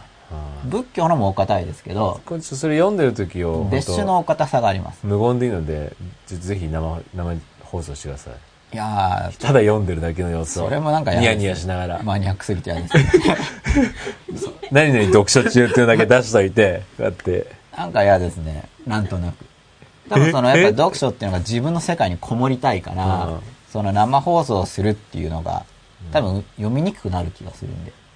なんとなく。あなるほどこう自分の中にこもれた。だからそういうの僕本当好きなんですよ。うんで、それは今日の話につながってるんですけど、うん今日は今日の話につながってるっていう話だけで2時間終わりそうな勢いですよ。一応全部つながってるんですけどね。ここまで来た話が。本当ですね。11時20分になっちゃいましたよ。はいつな、まあ、つながってるとか、つなげようと意識して話してると言った方が、より適切。まあ、そういう方向性を持って話して少しずつ本題には近づいてる感じなんですか？本題に近づいてるっていうか、本題の周辺を今、もう主演を。言ってる感じ。なるほど。それはまあ、もうっていうか、初めからそうです、一応お。ずっと、今日のテーマに沿ってお話をしているつもりなんですけど、は進学大全部聞きたいですって人がいますよ。H ときは5さんが。そうですよいや、それは今こういう話を聞いてるだけだからだと思いまい。すよいや、。ぜひその、だって、読むって言っても、多分一巻の初めのまあ、まあ7ページぐらいまでは可能じゃないかなっていう感じですね。ああそれぜひやってくださいよ。そこまで読むだけでもうすごい時間来週それ、頭それにしましょう。えー、ちょっとでそれは入るみたいな抵抗感あるね。で、最後まで読むって多分もう無理なんで、全何十巻みたいな本だから。僕も通読してないですからね、進学大全は。進学大全はだからこもり、こもる時期がもうすぐ来る予定なんですけど、うんその時に通読しようと思ってる本の一つ。うん。なんかちょっと全集いろいろ読みたいんでまた。僕が全集読んでたのって大学入った直後なんですよう。ん。全集って高いんですよね、なんかうん。高くないですか、全集って。まあ、高そうですよね。値段がうん。それがなんか図書、東大に入ったじゃないですか。うんと図書館にあるんです、山ほど。一応群馬県立図書館とかにもあるんですけど、うんやっぱり東大の図書館の方があるんですよ。積みで読んでるんですか？東大の人は。いや、わかんないですけど、多分ほ、本当の普通の人、つまり大学に行ってない人で読んでる気がしますよね。うん。なんか昔読んだ人のこう書き、ツッコミとかも書いてあったりして、それも面白いんですけど、本当に書いていいかわかんないですけど、まあ、僕も偉そうな書き込みを当時結構書いてるんで、もはや恥ずかしいですけどね。結構偉そうなこと書いてますよ、ソシュールとかに向かって、お前間違えたくらいの勢いで書いてたと思うんですけど、うん楽しいですか？当時は楽しかったですよね。まあだから当時僕が考え方のアウグスティヌスとか、あとはフッサールとか、うん。あとビドゲンシュタインとか、まあ大体大学1年生が好きそうな本ですよね。まあそれがだから図書館にドーンってあるんで、うん。てかこれ安いよなとか思いながら、なんか本題だけで授業料いっちゃうじゃんみたいな感じ。なるほどなるほど。でも多分本当にいっちゃいますよね、簡単に。うんだそういう意味ではやっぱ大学いいなって、思ったんですけど、まあだから、まあだから本当ざーっと読んでる感じですけどね、うん。そんなに未読はしてないんですよ。やっぱりどんどんどんどん読んでたんで、やっぱり将来未読したい本を探すためにざーっと読むっていう面もあったっていうか、うん。まあプラトンは結構未読したんです。うん。未読ってあの味わってうん。読んだんですけど、うん。アウグスティヌスとかフッサロとかビドゲンシュタインもだいぶざーって読んだ感じ。うん。だからやっぱ読みたいんですよ。うん。読まないと本当死んじゃうんで、そのうち。うん。そろそろじっくり読み、うん。じっくり読むとまたなんか自分が変わりますよね。うん。で、それをまた語りたいなみたいなお流れを考えてるんですけど、でこれまでだから、うん、ちょっと、うんやっぱじっくり読む。で、じっくり読むためにはその、時間が必要ですよね。あと、その、読む時間を支える金銭的なうん予算とかうんも必要なんで、どれぐらいかかるんですか？うん、まあ計算してますけど、まあちょっと隠しておきます、それは。はい。言わずに。隠す理由があるんですか？あ、ありますね。ああそうですかちょっと秘密の原則で、そこは隠したいなと思うんですけど。はいはい。リスナーからりんたろうさんです。ニコラス・クザーヌスとカール・バルトを買って挫折しました。進学関係ではないですが、それでアウグスティヌスを買うのをやめました。まあみんな歴史があるんですよ、いろいろ。うんまあ、アウグスティヌスは買うのをやめる人多いと思うっていうか、買わない、そもそも買おうとしない人が多いと思いますけどうね。んアウグスティヌスの場合は。読めないんですか？まあ名前は有名ですけど、うん別に今の現代社会にあって、うんあの辺りに関心を持つ人ってあんまりいないと思うんですよ。うんまあ、特にキリスト教関係者じゃなければなおさら。キリスト教関係者であれば、まあ、いろいろ、まあ、もちろん読むんだろうと思うんですけど、そうじゃない場合は、まあ、ちょっと変わった人しか読まないですよね。で僕はむしろその変わっ、まあ、そちらの地の系譜に関心があるんで、まあ、変わった人側の人なわけなんですけど、でももちろん多くの人の人生にとって関係があるんじゃないかなと思ってるんですよ。でも同時に関心ない人が多いことも、まあ、それはもう全然もう、もう痛いほど分かってますからね。なるほどそれは。はいそこのところは。リサノカルリンタロさんです。ゴルゴ13全巻読むことに1億倍しんどい気がします。ゴルゴ13全巻ってどれぐらいあるんですかねうんねでも多分1億倍もしんどくないとは僕は思いますよ。そうですかうん。1億倍はいかない気がしますね。あ多分30倍ぐらいで済む気がします、ああそうですかはい。30倍ぐらいしんどいんじゃないかなと思いあます。ーゴルゴ13に比べて。ただゴルゴ13僕前回読んだことないんで、しんどさ把握してないんですけど、あでも30倍ぐらいでいける気がしますね。一緒に読める場合は。一人で読んでいくと多分、まあ1億倍いかないけど、30倍よりもしんどいかもしれないですけど。あ。一人で読んでると一人でだから、まあ、例えば僕とかが読んで一緒に読んでいくのに比べ、自分一人で読むと、30倍とかよりもっとしんどいと思うってことです。あーゴルゴ13を読む。うん。読書会とかで読んでいけば30倍程度だと思う。読書会って何ですか？読書会って読書の会。読書ミーティングですよ。読書会ってありますよ。日本でもアメリカでも。うん。大学のゼミでもあるし。同じ本を読むんですか？同じ本を読む。まあ、いろんなやり方ありますけどね。輪読だったら自分がちょっと読んで、隣の人も続きを読んで。うん。僕が大学の時に出てたプラトンゼミは輪読形式で、ちょっと読んで、続きを読んで、まあちょっと読んでみんなで、それについてあれこれうん。言うわけですよ。うん。解釈とか。楽しいですけどね。うん。純粋理性期間で読んでますがしんどいですね。進学体ってななども読んでいきたいですね。コーヒーミルクナンバーワンさん。あ純粋理性期間。まあ、関東は僕はいい本だと思うんで。関東は、あの、しまあ、進学体制も頭良くなると思いますけど、とりあえず関東は本当に頭良くなると思うんですけど、うん。読むと。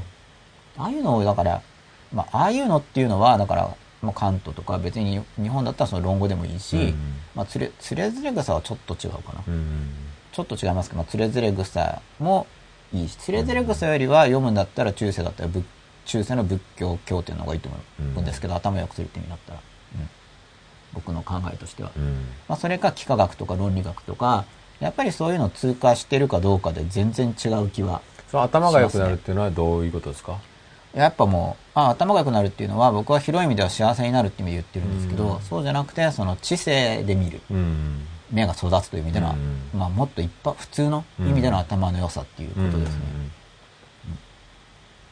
なるほど。世の中のことが知性的に見えやすくなり、うん。で自分自身の考えも自分で分かりやすくなるし、うん。他の人の考えも分かりやすくなるし、うん。それだけじゃなくて、いろいろな本を読むときに、うんあ、なんかわ前より分かるようになったっていうような実感が得られたり、なるほど。そういう頭の良さっていううん。進展が見られると思う。まあ、わうん多分わけわかんないです、初め。カントとか。うん。で、でも、よな何言ってるんだろうみたいな感じで、でも、まあ、とりあえずだからやっぱ有名だからってところから入ると思うんですよ。僕はそうだったんですけど、うん有名だからきっといいことが書いてあるんじゃないだろうかっていう感じで、で、こうやって読んでるうちに、あこんなこと言いたいのかなとか、こう、進んでいけるんですね、あっちこっち読んでるうそういうなんか、一読してわからない本うん。を、ああじゃない、こうじゃないって言って、いろいろ読んだり、でいろいろ読んでるうちに、なんか関連する入門書読んだり、あといろんな人の解説書とかも読んでるうちに、うんなんか自分なりの解釈とか育ってくるんで、うんそういう読書体験が大事なんだと思うんですよ。うん。で、今の受験勉強的なものって下手するとそういう読書体験がもうゼロだったりすうるんですよ。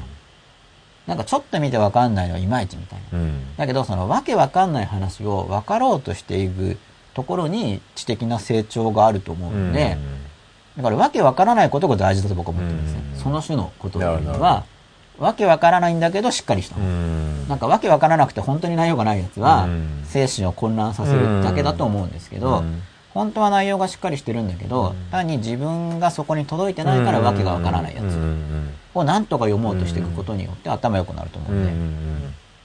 そういう経験すごい大事だと思うんですよ。うん。だ僕の、例えば聖書とかだとシンボルがすごい出てくるんですけど、うんで、わけわかんないと思うんですよ。てか、わけわかるっていう人はすごいと思うんですけど、特に旧約の初めの方とか、創世記とかってもう本当、何言ってんだろうぐらいなうん話だと思うんですね、普通に読んだら。で僕もよくわかんないんですけど、まあ、シンボルだよな、これは、ぐらいの感じ方で、新約の方がわかりやすいと思うんですけど、うんでもやっぱりパッと読めて意味わかんないんでう、んじゃあ何言ってるのかなとかいろいろ考えるわけですよ。で僕そういうの好きなんで、うんだから昔話とかもすごいシンボル的に読もうとしてたんですよね。うんで、伝承の過程でいろいろ昔話って変わっちゃってるし、うん。で、明治の頃とかだと、その教科書に採用されることで話が変わったりしてるんですけど、うん。人によってはだからそれでその原型的な意味が失われたって人もいますけど、うん。僕はあの変わった後でも結局みんなに伝承され続けてるんで、うん。それはじゃあみんなの意識のその集合的な部分に関連してるんじゃないかなと。うん。なんかあまりにも違和感があったら多分伝わらなくなっちゃうと思うんです、うん。そこから先で。うん仮にそこで政治的な改変が、まあ、仮にというか政治的な改変が実際にあったとしても、その後も伝承、そこから伝承されるのであれば、結局そのまあ日本に住んでる人たちのこう深い部分にうん。つながってると思うんですね、うん。そうじゃないとなんかバカバカしくて話として語れなくなってくると思うんですよ、うん。違和感があると、うん。いやそういうストーリーとかにも関心があるんですけどね。シンボルとかストーリー僕はすごい好きあすごいす、うん、まあそうですねすごい好きって言っていいと思うんですけど、そういう読み方をするんで、うん。まあ、それは普通の評論文とか、うん。まあ、センター対センター入試ってありますよね。あれで出てくるような評論対策小説対策とかとはまたちょっと違う読みなんですけど、でもその種のシンボル的な読みをできることによって小説とか評論の読み方も変わってくると僕は思ってるんですよね、うん。なるほど。ただただその種のはただ怪しいんですよ、うんまあ、ブログにも今日書きましたけど、うん。まあ確か自分でもわかるんですよ。うん。これは怪しいなって。うん。ただ僕自身はすごいそういうのに助けられてきてるんで、うん。まあそんな話が徐々にできていったらなとうん。思ってるんですけど、はい。アリさん受かるりんたろーさんから160巻です。これ多分ゴルゴ13ですよね。うん。そうですよね。160巻ってすごいですよね。すごいですね。何年続いてるんですかね全然わかんない。僕ちっちゃい時ありましたよね、すでに。うん僕がちっちゃい時にすでに結構もうで、結構出てた気がするんですよ、すでに。うんすごいですね、160巻。大体1年何歳何巻ぐらい出るんですかね週間とか月間ともうかですね全然ゴルゴ13僕わかんないですね。160巻、まあ160巻通読は結構ほんとしんどいと思うんで、文字数にしても相当ありますよね。160巻あればうんすごいですね。みんなに支持されてる証ですよね。うんコーヒーミルクナンバーワンさんです。新訳が出てて表紙が良い感じだったんで読んでますがわけわからないですね。何回か読んで噛み砕いていきたいです。これ純粋理性違反ですかね。僕もなんか新しい訳買ったんですけど、うん新しいってもつい最近なわけでもなく、ちょっと前に出たあの灰色のこれぐらいの大きいうんチームで訳した訳があるんですよ。へえちょっと名前忘れちゃったんですけど、うん。それも震災で今倒れてしまい、関東どっか行っちゃったんですけど、うん。3冊セットで確か買ったのかな。へえ3、4, 三4冊か忘れましたけど、うん。うん。それとキリスト教紅葉と同じ頃に買ったんですよ。うん。今のところキリスト教紅葉だけ出てきたんで、今まだ飾ってる段階ですよね、うん。そのキリスト教紅葉は。しばらく飾ってからうん。読もうとなるほ掘り出されてきたので。それで、どはい。まあ3つの世界の話をしようかなと。はい吉田さん眠くなってきましたか？そんなことないですよ。そんなことないですか、うん。55。あ、これまた繋がってないとかですか？通り休み取りますかじゃあ。大丈夫ですよ。大丈夫ですか？じゃあそのまま行きますか。はい。バツ？ういや最最初からですか？はい。はい。ありがとうございます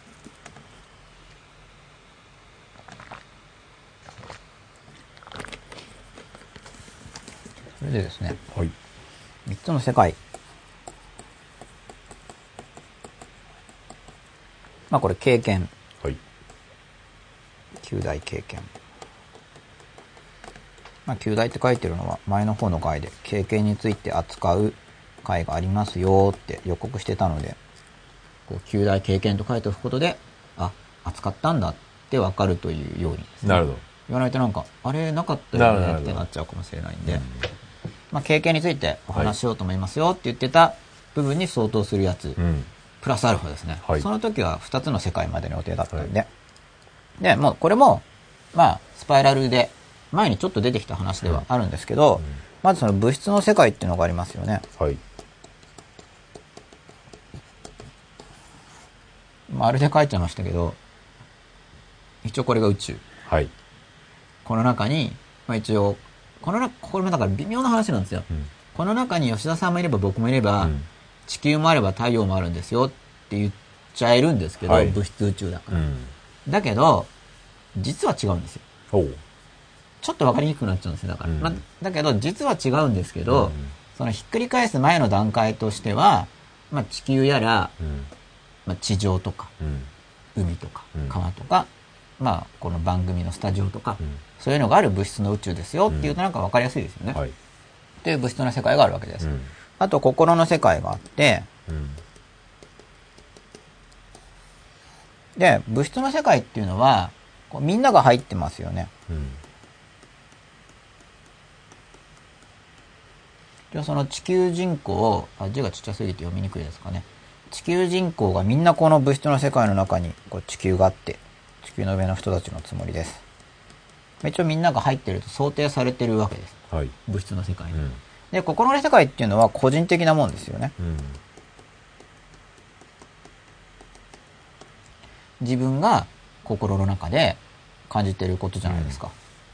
という、まあ、よくあるこの二分法というか、うん物質の世界と心の世界を、まあ、経験してますよねっていう話が、まあ、これもイントロなんですけど、うんこれは特に吉田さんからもコメントはないですか当たり前ですねみたいな感じ。まあはい大丈夫ですまあ、こよくある話ですね、これは。はいうん、まあ、物質の世界があって心の世界があると。で、経験っていうのを考えるときに、うんこの物質の世界に生きてますけど、うん私たちが経験って呼んでるのっていうのは、基本的にはこうこっちの心の世界の方がウェイトが高いんですよ。うん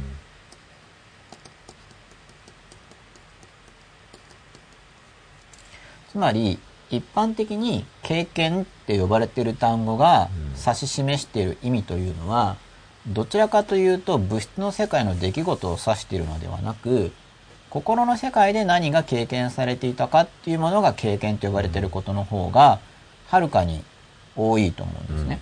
でもちろんそれは出来事っていうものを反映してるんですけど、うんまあ、物質の世界で何かしらの出来事があった。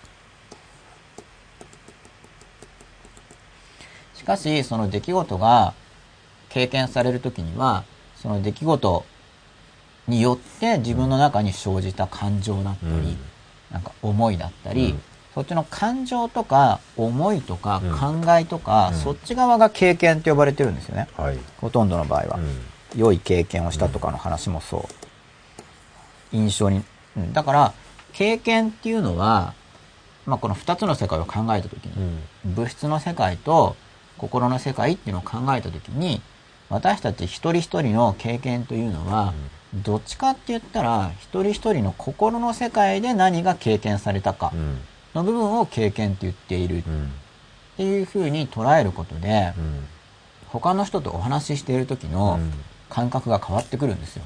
ほなぜなら他の人が語っている経験というのは、たとえそれが出来事の形をとっていたとしても、多く心の中の経験を語っているうから、それを心の中の経験を語っているのに、客観的な物質世界の出来事を語っているんだなって聞いちゃうと、うん。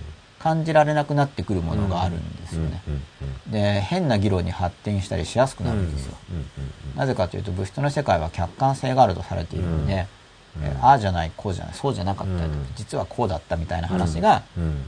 起こりやすいわけですよね、でもその相手が語っているのはうん。心の世界の経験を語っているんだなっうん。ていうことが見えてくるとこう変わってきますよね、うん。その相手の人の中に心があるっていうのは認めるっていうことになるんですよ、でこれすごく当たり前に響くんですけど、相手の人にも心があるよねっていうのが、うん。ところがほとんど実践されてないんですよ。うん。この相手の中にも心があるんだよっていう話は、うんほとんど置き去りにされてるんですよね。うんで、ほとんど置き去りにされてるっていうのに気づいたのいつぐらいなのかな、僕は。まあ、小学校だったと思うんですけど、結構愕然とすることだったんですよ。うんっていうのは当たり前っぽいから、その、いや、一人一人みんな心があるよねってすごく当たり前っぽいんですけど、でも、実践されてないんですよ。うんつまり、理屈として聞いたことあるんですよね。一人一人心を持ってるっていうのは。ですけど、自分以外の人に心があるということを、思ってる人がほとんどいないんですね。まあ、いるんですけど、ほとんどいないんですよ。うんそれは多分、自分にとって自分の心の存在っていうのが強烈しす、強烈でうんありすぎるがゆえに、うんまさか相手の人も心を持っているとは感じられないんだと思うんですけど、うんそう感じられないってだけで当然知識としては知ってるわけですよ。うんでも、相手の人は、要するに今こうじゃあ同じこういう物質宇宙にいて、僕の前に吉田さんがいるけれども、うん。まあこれ前分断されてる宇宙ってお話をしたんですけど、経験は別個なんですよね。うん。まあ同じ場面にいますけど。う、ん。別個なんですよ。うん。で、心の中で別の経験をしているんですよ。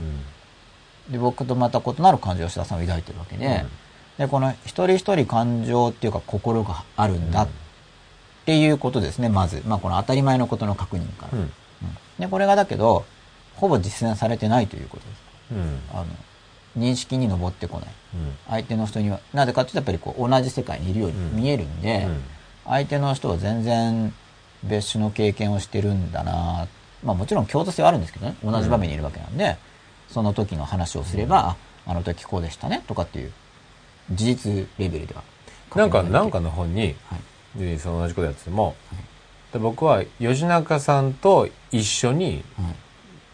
この番組やってるっていう経験と、はい皆さんは僕と一緒にっていうこと自体でも大きく違ううん違いますよね見方っていうのはなるほどなっていうのを思いますよね。もう違うんですよ。ね。でいろいろ違うわけですよね。うんで、経験っていう時に、この物質の世界と心の世界が両方ある。うん。で、告白っていうことをよく言いますよね、僕はこのアプローチとして告白が大事なんだ。うん。で、分かってもらいたいっていううん。欲求を僕たちは持ってるんですけど、うんなんで告白しなきゃいけないかっていうと、この心の世界って周りの人からは見えないし、見えないだけじゃなくて、相手は多分忘れてるんですよ。うん。その、こっちに心があるっていうことを、あの、相手の人が前提してるって思わない方がいいんですね。うん。なんでかっていうと、相手も心を持ってるっていうのは、うんほとんどの場合、忘却されてるうん。ことなので、うん。自分の目の前にいる人は、こっちに心があるってことを多分、あの、全然把握しないまま生きてるんですよ。うん。言われればそれはあるなと思うだろうけど、うん。普段は意識してないんですね。うんなんで、こちら側からその告白というか心の中のことを語っていかないと、そもそもこっちに心が存在するとも思ってないし、うんましてや内容とかもともと見ないわけです。うんだけど告白をしない人っていうのは、その事実レベルのことしか語らないわけで、それで自分を分かってもらおうって無理なんですよ。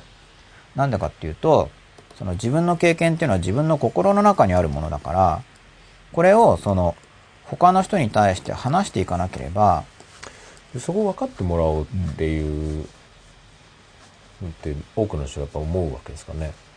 思うと思いますね。つまりその個人的なだけに留めたくない。まあ、自分を分かってもらいたい人の場合ですよね。うんつまり話、個人的、つまり経験っていうのが両方あって、心の世界の方でどういう経験をしてるかっていうことを話していくってことです。うん。じもちろん事実的な経験とか思い出話ってあると思うんですけど、うん。それを話すだけで分かり合っていこうっていうのはそもそも無理な話であって、心の世界でどういう経験をしてるかっていうのは、まあ、言葉にしにくい恥ずかしいっていう意味だけじゃなくて、うん。個人的なことだから、うん。どう表現していいか分からないという難しさも含めてうん。大変なんですけど、うんそれをなんとか心の世界でどういう経験をしてるかっていうのをあの語っていかなければ、うん。そもそも周りの人には全然分からない、うん。なんか分かり合うとかないっていうことですね。うん。というのがまあ導入なわけですけれども、うん。でまたツイッター見てみます。はい。あ、ですってあるから、これはゴルゴ13ですっていうことだと思います。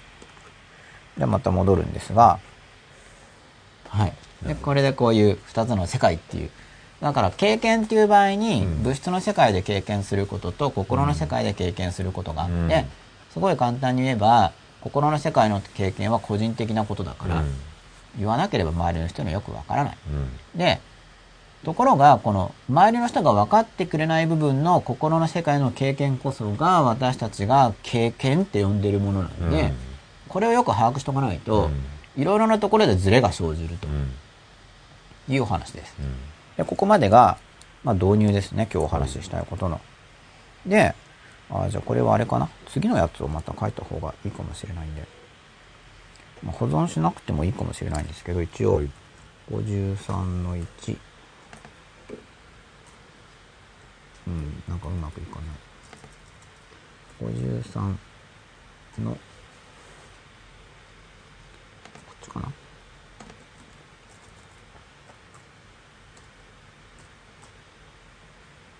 なんかこれキー配置が印刷されてるのと変わってる感じですね。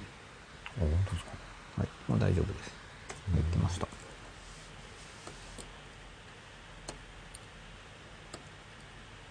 じゃあこれ、名前を変えて保存、あ、これかなじゃあ次53の2。なんか、音がしましたけど、大丈夫でしょうか大丈夫ですかホテルですはい。じゃあ、ちょっと図を書き換えようと思います。はいこれでいいのかな？それでですね、はいはい。で、その個人的な、まあ個人的なとか物質の世界がありますよね。はい。物質。で、心の世界がありますよね。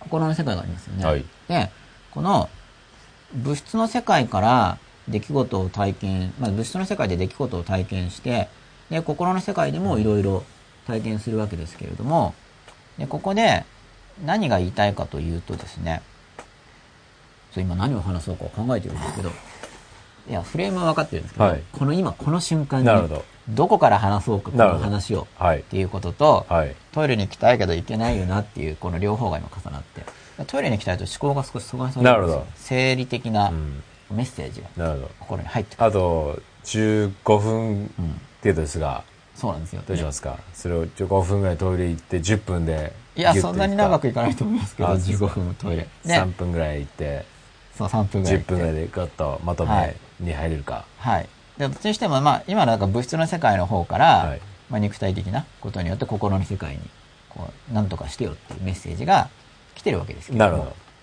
で、まあ、3つの世界なんで、これまだ2つしか書いてないですよね。はい上の方が、まあ、心ですよね。うん心とか、精神性とか。こういう図式化ですよね。心、精神性。で、下の方が、まあ、物質、物質。まあ、下の方が粗雑、上の方が精妙と言ってもいいんですけど、うんまあ、大体こういう図式ってよくあると思うんですよ。上の方がだんだん精神性で、下の方が物質。うんまあ、例えば上の方が善一元で、下の方が善悪二元っていうふうに言ってもいいんですけど、まあそういう方向性ですね、この図式は。上下は。うんじゃあ左右は何なのか。まあこういうのってだから周期表とかもなんかこういうまとめ方するんですけど、まあそれぞれの軸に方向性をつけることでまとめていきましょうってやつです。で、右側が、じゃあ、うん、外側。左側が内側だとしますよね。こういう図式を考えるとします。ほ右側が外側で、う。うん。えー左側が内側であると。うん。それで、まあ、心の世界の外側っていうのを考えるときに、心の世界の外側っていうのは社交性で、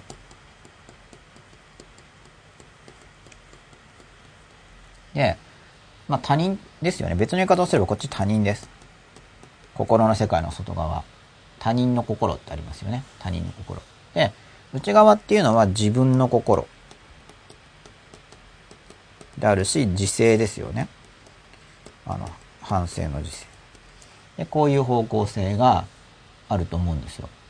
で、まあこの物質の世界に普段生きているわけですけれども、その物質の世界で生きていて、で、心、社交性っていうのは自分の心の中にあるものですよね。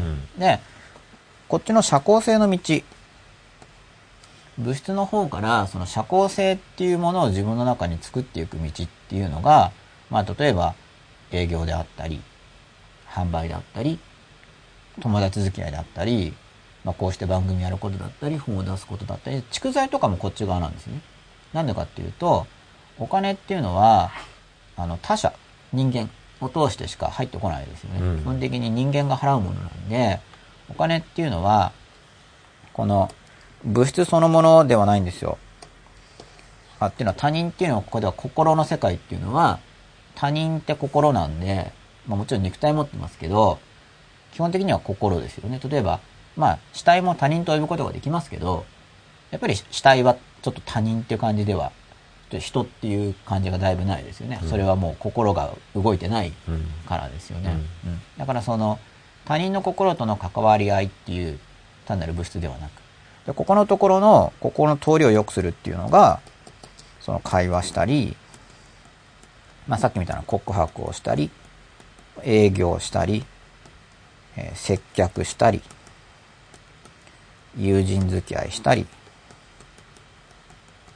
まあそういうのがここのところを、こう、つながりを強めていくっていうことをすることになるわけですよね。で、一方、こう、実践して自分の心を見ていくときに重要なのが、まあ、何度も出てきている感情観察、不安を見ていったり。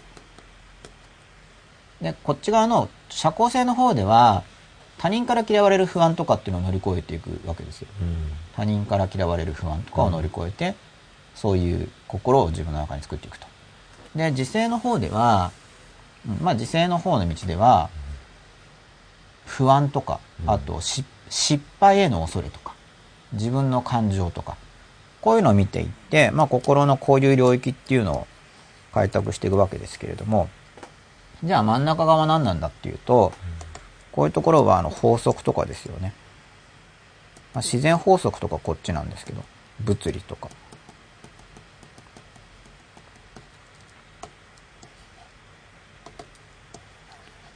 これはだから通常よくあの理性とかって呼ばれる、まあ、理性って呼ばれるあたりもうちょっと下のところですけど、まあ他人でもなく自分でもないっていうのは自分の周りの物質的なものこれは人じゃないんで心の世界じゃなくて本当物質。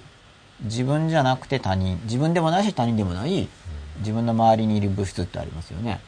でそこの部分に対処していくっていうことです。まあちょっと今法則とかって言いましたけどそんなに大げさなものじゃなくて自分の周りに現にある現実っていうものを乗り越えていくと獲得される心のものっていうのがまあこの辺りに書いてるものですよね。で、ここでそのさっきの物質宇宙の話が入ってくるんですけど、その太陽とか地球が物質世界にありますよねっていうのは、僕も含めて多くの人にとっては、それ実は物質世界の経験ではなくて、心の世界の想像なんですよね。そうじゃないですか。うんまあもちろん太陽は見えますけど、見えてるのはなんか光強い天にある光であり、っていうのが体験されてる部分ですよね。その、あれは太陽で太陽系がとかっていうのは、もはや心の中の想像なんですよ。心の中で体験してることなんですよね。で、多くの人にとっての物質的な世界っていうのは具体的に言えば、その部屋の中とか、まあ、生活圏のことでしかないんで、多くは部屋の中のこととかなんですよ。部屋の中とか、まあ、通学、通勤の道筋とか、実際に会うことのできる友達とか、本当に物質世界としての経験、自分の五感から直接得ている経験っていうのは、かなり狭いんですよね。かなり狭いんです。で、だからまずここのスタートの部分を捉えることっていうことがそもそも忘却されがちなんで、まず3つの世界のうちのその1である、この物質の経験っていう、実はスタートも置き去りになってるんですよね。置き去りになっていてなんか想像の世界に生きてるんですよ。想像っていうか妄想的な。だから物質世界の経験を確認するっていうのがまず僕はすごい大事だと考えているので、それはやっぱりその認識の基盤だからですよね。なんでその部屋の中を見るとかっていうのがすごい大事だなと思っているんですけど。で、その部屋の中とかを直接上がっていくっていうのは今だからここで、なんか物理とかってこと言いましたけど、例えばもっと簡単に言えば部屋の整理とかですよね。その物質の世界に対応していくっていうのは、その部屋の整理とかって物質界への対応なんで、ものですから。あの、部屋の中のものですよね。まあ家族は人ですけど、それは他人の領域ですけど、物質として自分の肉体があって、自分の周囲にあるものとして、自分の肉体があって、家族、友人などの実際に会うことができる人間の肉体があって、それで肉体ではない自然物が自分の周りにありますよね。それらが自分の体験している物質宇宙の中で出てくるものなんですけど、その自分の場合には、もちろん自分の肉体に対処するっていうのは、それは運動とか、睡眠とか、栄養の与え方とかっていうのが、まあここになるんですけど、こういうところ。まあ他人の体をマッサージするとかもここ。体は。他人に食事をあげるとか。あと部屋を整理するとかもここですよね。物体に対して対処してるんで。で、それ、そういう心の力をつけていって、あと、その他人との関わり合いの心の力を伸ばし、で、自分を自制する心の力を伸ばしっていう具合に、まあ大体体験されるものとして、まあこういう図式を持っていると、自分の心のどこの、どこが弱いかなってこう見取り図が見えやすくなってくるんですよ。で他の人の心の中も見えやすくなってくるんですね。この人はこっち側が弱いなとか。で僕とかは、すごいこっちの内側に傾いてる人なんで、これ社交性とか弱いんですよ。僕は。で、こういう図式によって、まあ、ここ弱いよね。まあ、だから、こ、ここもちょっと弱いわけです。僕はもうこ、こっちをすごいやってる人なんですよ。こういうところ。時勢側を。で、こういう方向性が見えてるんで、まあ、是正しよう。バランスを取り戻そうって今思ってるから、それでこういう番組やったり本とかっていうのは、まあ、この図でいうところの外側の方をもっと、うん、強くしていきたいなっていう見取り図を持ってるからですね。で、これはまかなりざーっと話してますけれども、まあもともと話そうと思っていた経験の話っていうのは、この物質と心のところをもっと、うんもうちょっと長く言おうかなと思ってたんですけど。で、三つの世界っていうのはだから心の世界のもう一個上の心の世界ですよね。心の世界の、まあ心って言っていいかわかんないですけど、もう一段階上の心の世界。うん。っていうのがあって、で、その前に、まあ一応、ちょっと話は錯綜するんですけど、まあこっちの、その普通の物質世界の上の心の世界っていうのを考えるときに、まあさっき想像って話を出しましたよね。で、想像っていうのは、だからこれ、細かくするとすごく長くなっちゃうんですけど、うん想像も分けることができて、その物質世界に投影しようとしている想像と、物質世界に投影する、しない、もともとする予定がない映像っていうのに、まあ、想像っていうのに分けられるんですけど、まあ、いわゆる、うん、本当にイマジネーションの世界に遊ぶっていうイマジネーションですよね。で、これは客観性がないものなんですけど、例えば計画を練るとかっていうのは、物質世界に投影しようとして心を使ってますよね。そうじゃないですか。うん将来物質世界に実行しようとして心の中で計画練ってますよね。で、それっていうのがだからそこに、こう、その上に位置している心の使い方なんですね。これあの、両、往復っていうのを僕はすごい重視してるんですけど、僕が往復を重視するようになったのは、数学の必要十分条件の影響が大きいんですよ。こう行って帰ってこれれば、イコールみたいな話。なんで、まあそれが多分イメージの源流っていうか僕にとってのオリジンで、で、実際英語勉強するときは日本語から英語、英語から日本語みたいな、こう両方向やるっていうう。ん片方だけだとそこの通路の通りが悪くなるから、両方やるってことなんですけど、だから自分の物質世界での体験を解釈するだけじゃなくて、この想像インプリントする方、まず心の中で想像して、それを実際に、あの、実行するっていうのはこっち向きの話なんですよね。心の世界から物質界の投影になるじゃないですか。この両方やるってことです。こっち側とこっち側。で、今全部説明してないんですけど、こういう図式を持っていることで、じゃあこことここのこっち向きって何とかそういうのを考え始められるんですよ。こことここのこっち向きってどういうことなんだろうとか、こっからこっち行くには何やったらいいのかなとかっていうのを考え始めることができるようになるんですね。図式を持ってることで。で、これによって心の世界っていうものを探検しやすくなるっていうような話なんですけど、じゃあ3つの世界のもう1個上は何なんだっていうと、まあ、例えば、これ前ちょこっと出てきたんですけど、例えば数学とか。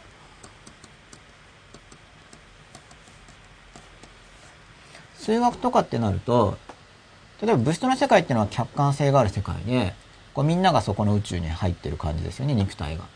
で、心の世界って自分の話じゃないですか。でも、今度数学とかになると、今度心の世界のことなのに、自分だけのことじゃないですよね。数学は他の人にとっても数学なんですよ。同じ数学。例えば僕にとってある定理がこ A という状態だった時に、やっぱ別の人にとっても A なんですよね。そうすると、心の世界のことなのに、もう一回客観性が出てくるんですよ。もう一個上に上がると。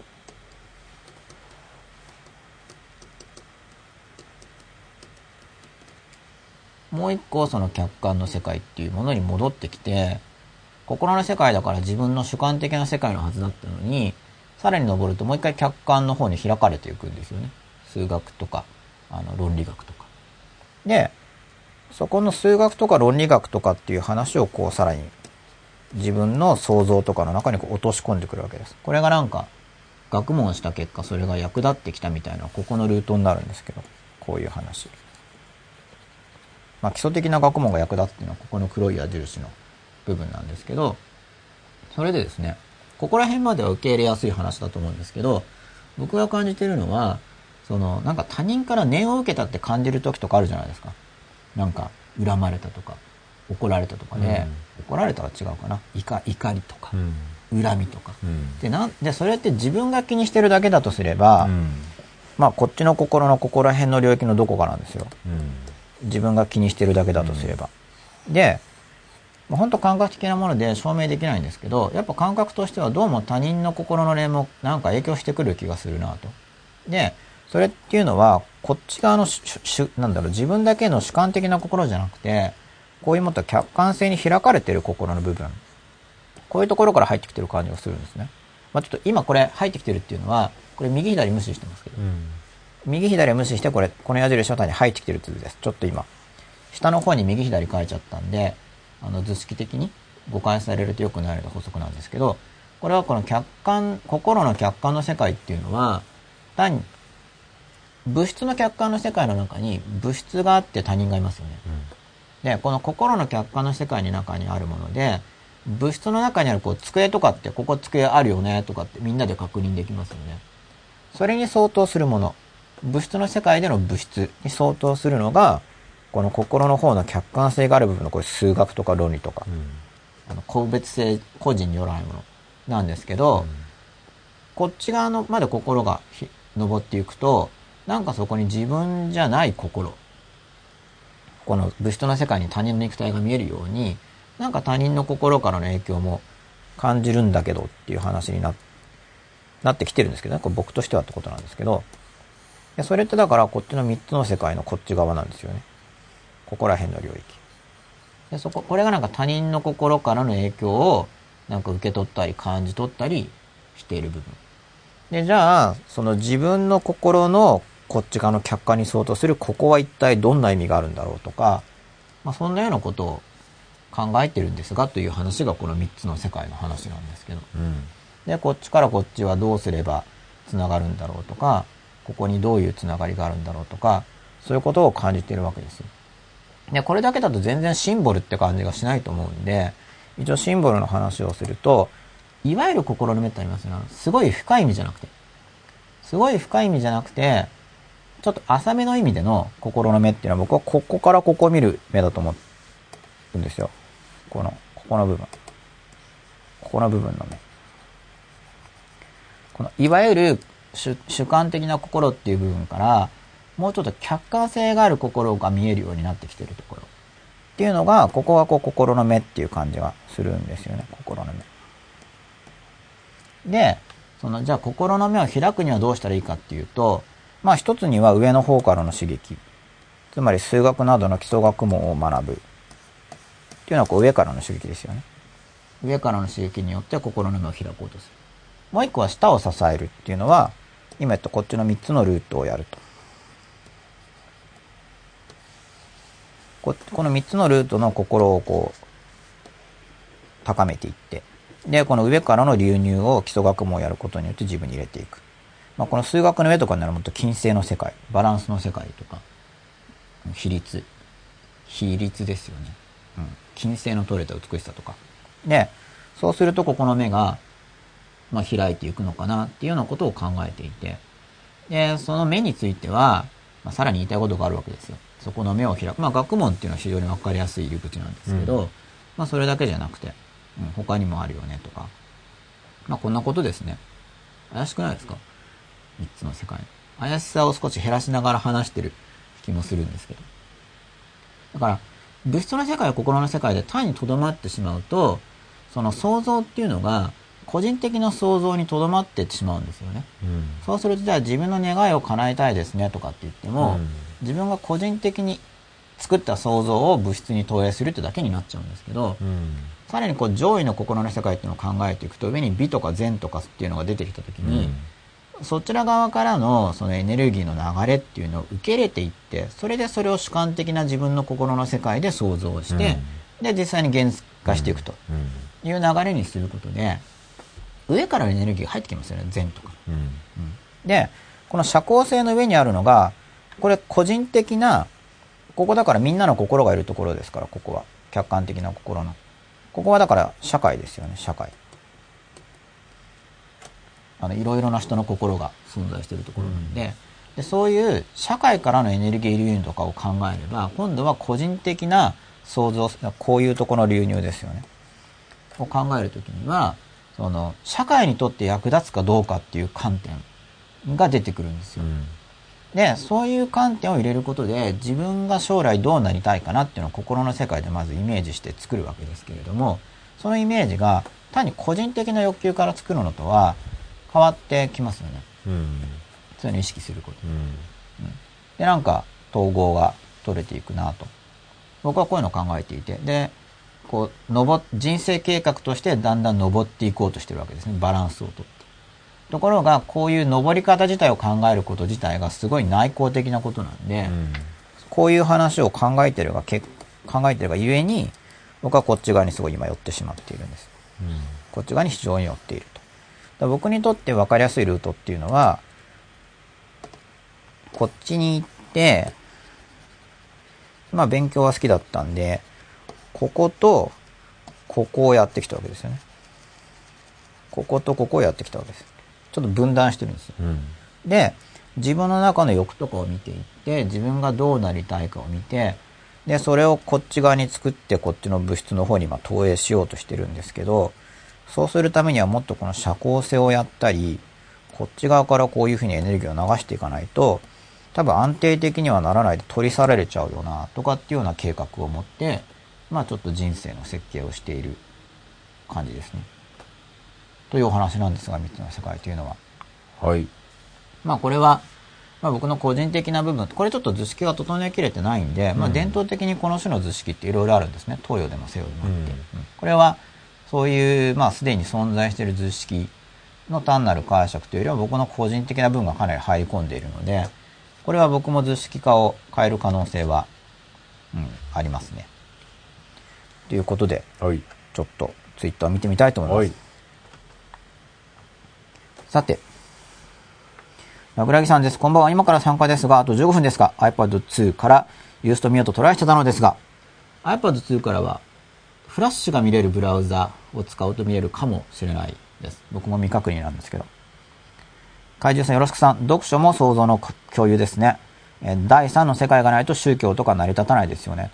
僕は宗教とかになるとさらにもっと工事の世界がなければ成り立たない気がしてるんですけど、成り立つとすればですよね。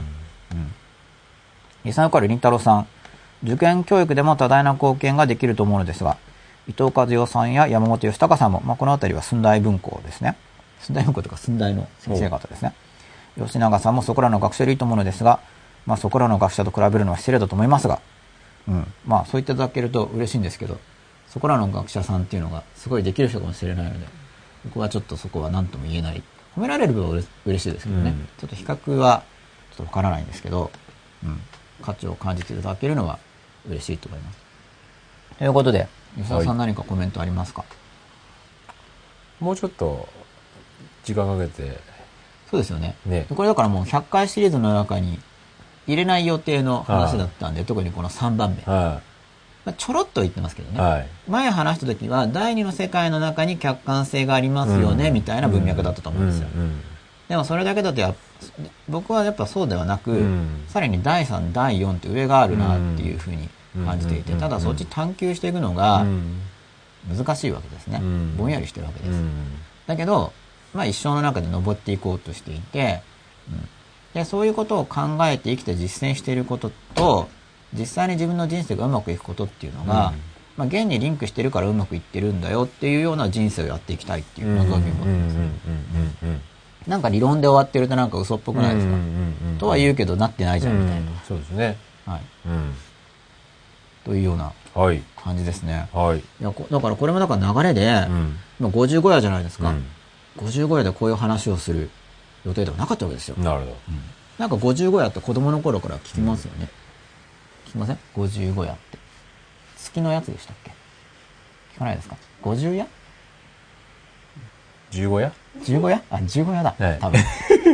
55夜。はい、15夜。15夜ですね、それは。はいということで、はい55夜は、はい。3つの世界についてお話をいたしました。来週も、来週もまた10時から。はいはい。来週もいらしてよろしくお願いいたします。よろしくお願いしますおやすみなさい。ありがとうございました。おやすみなさい。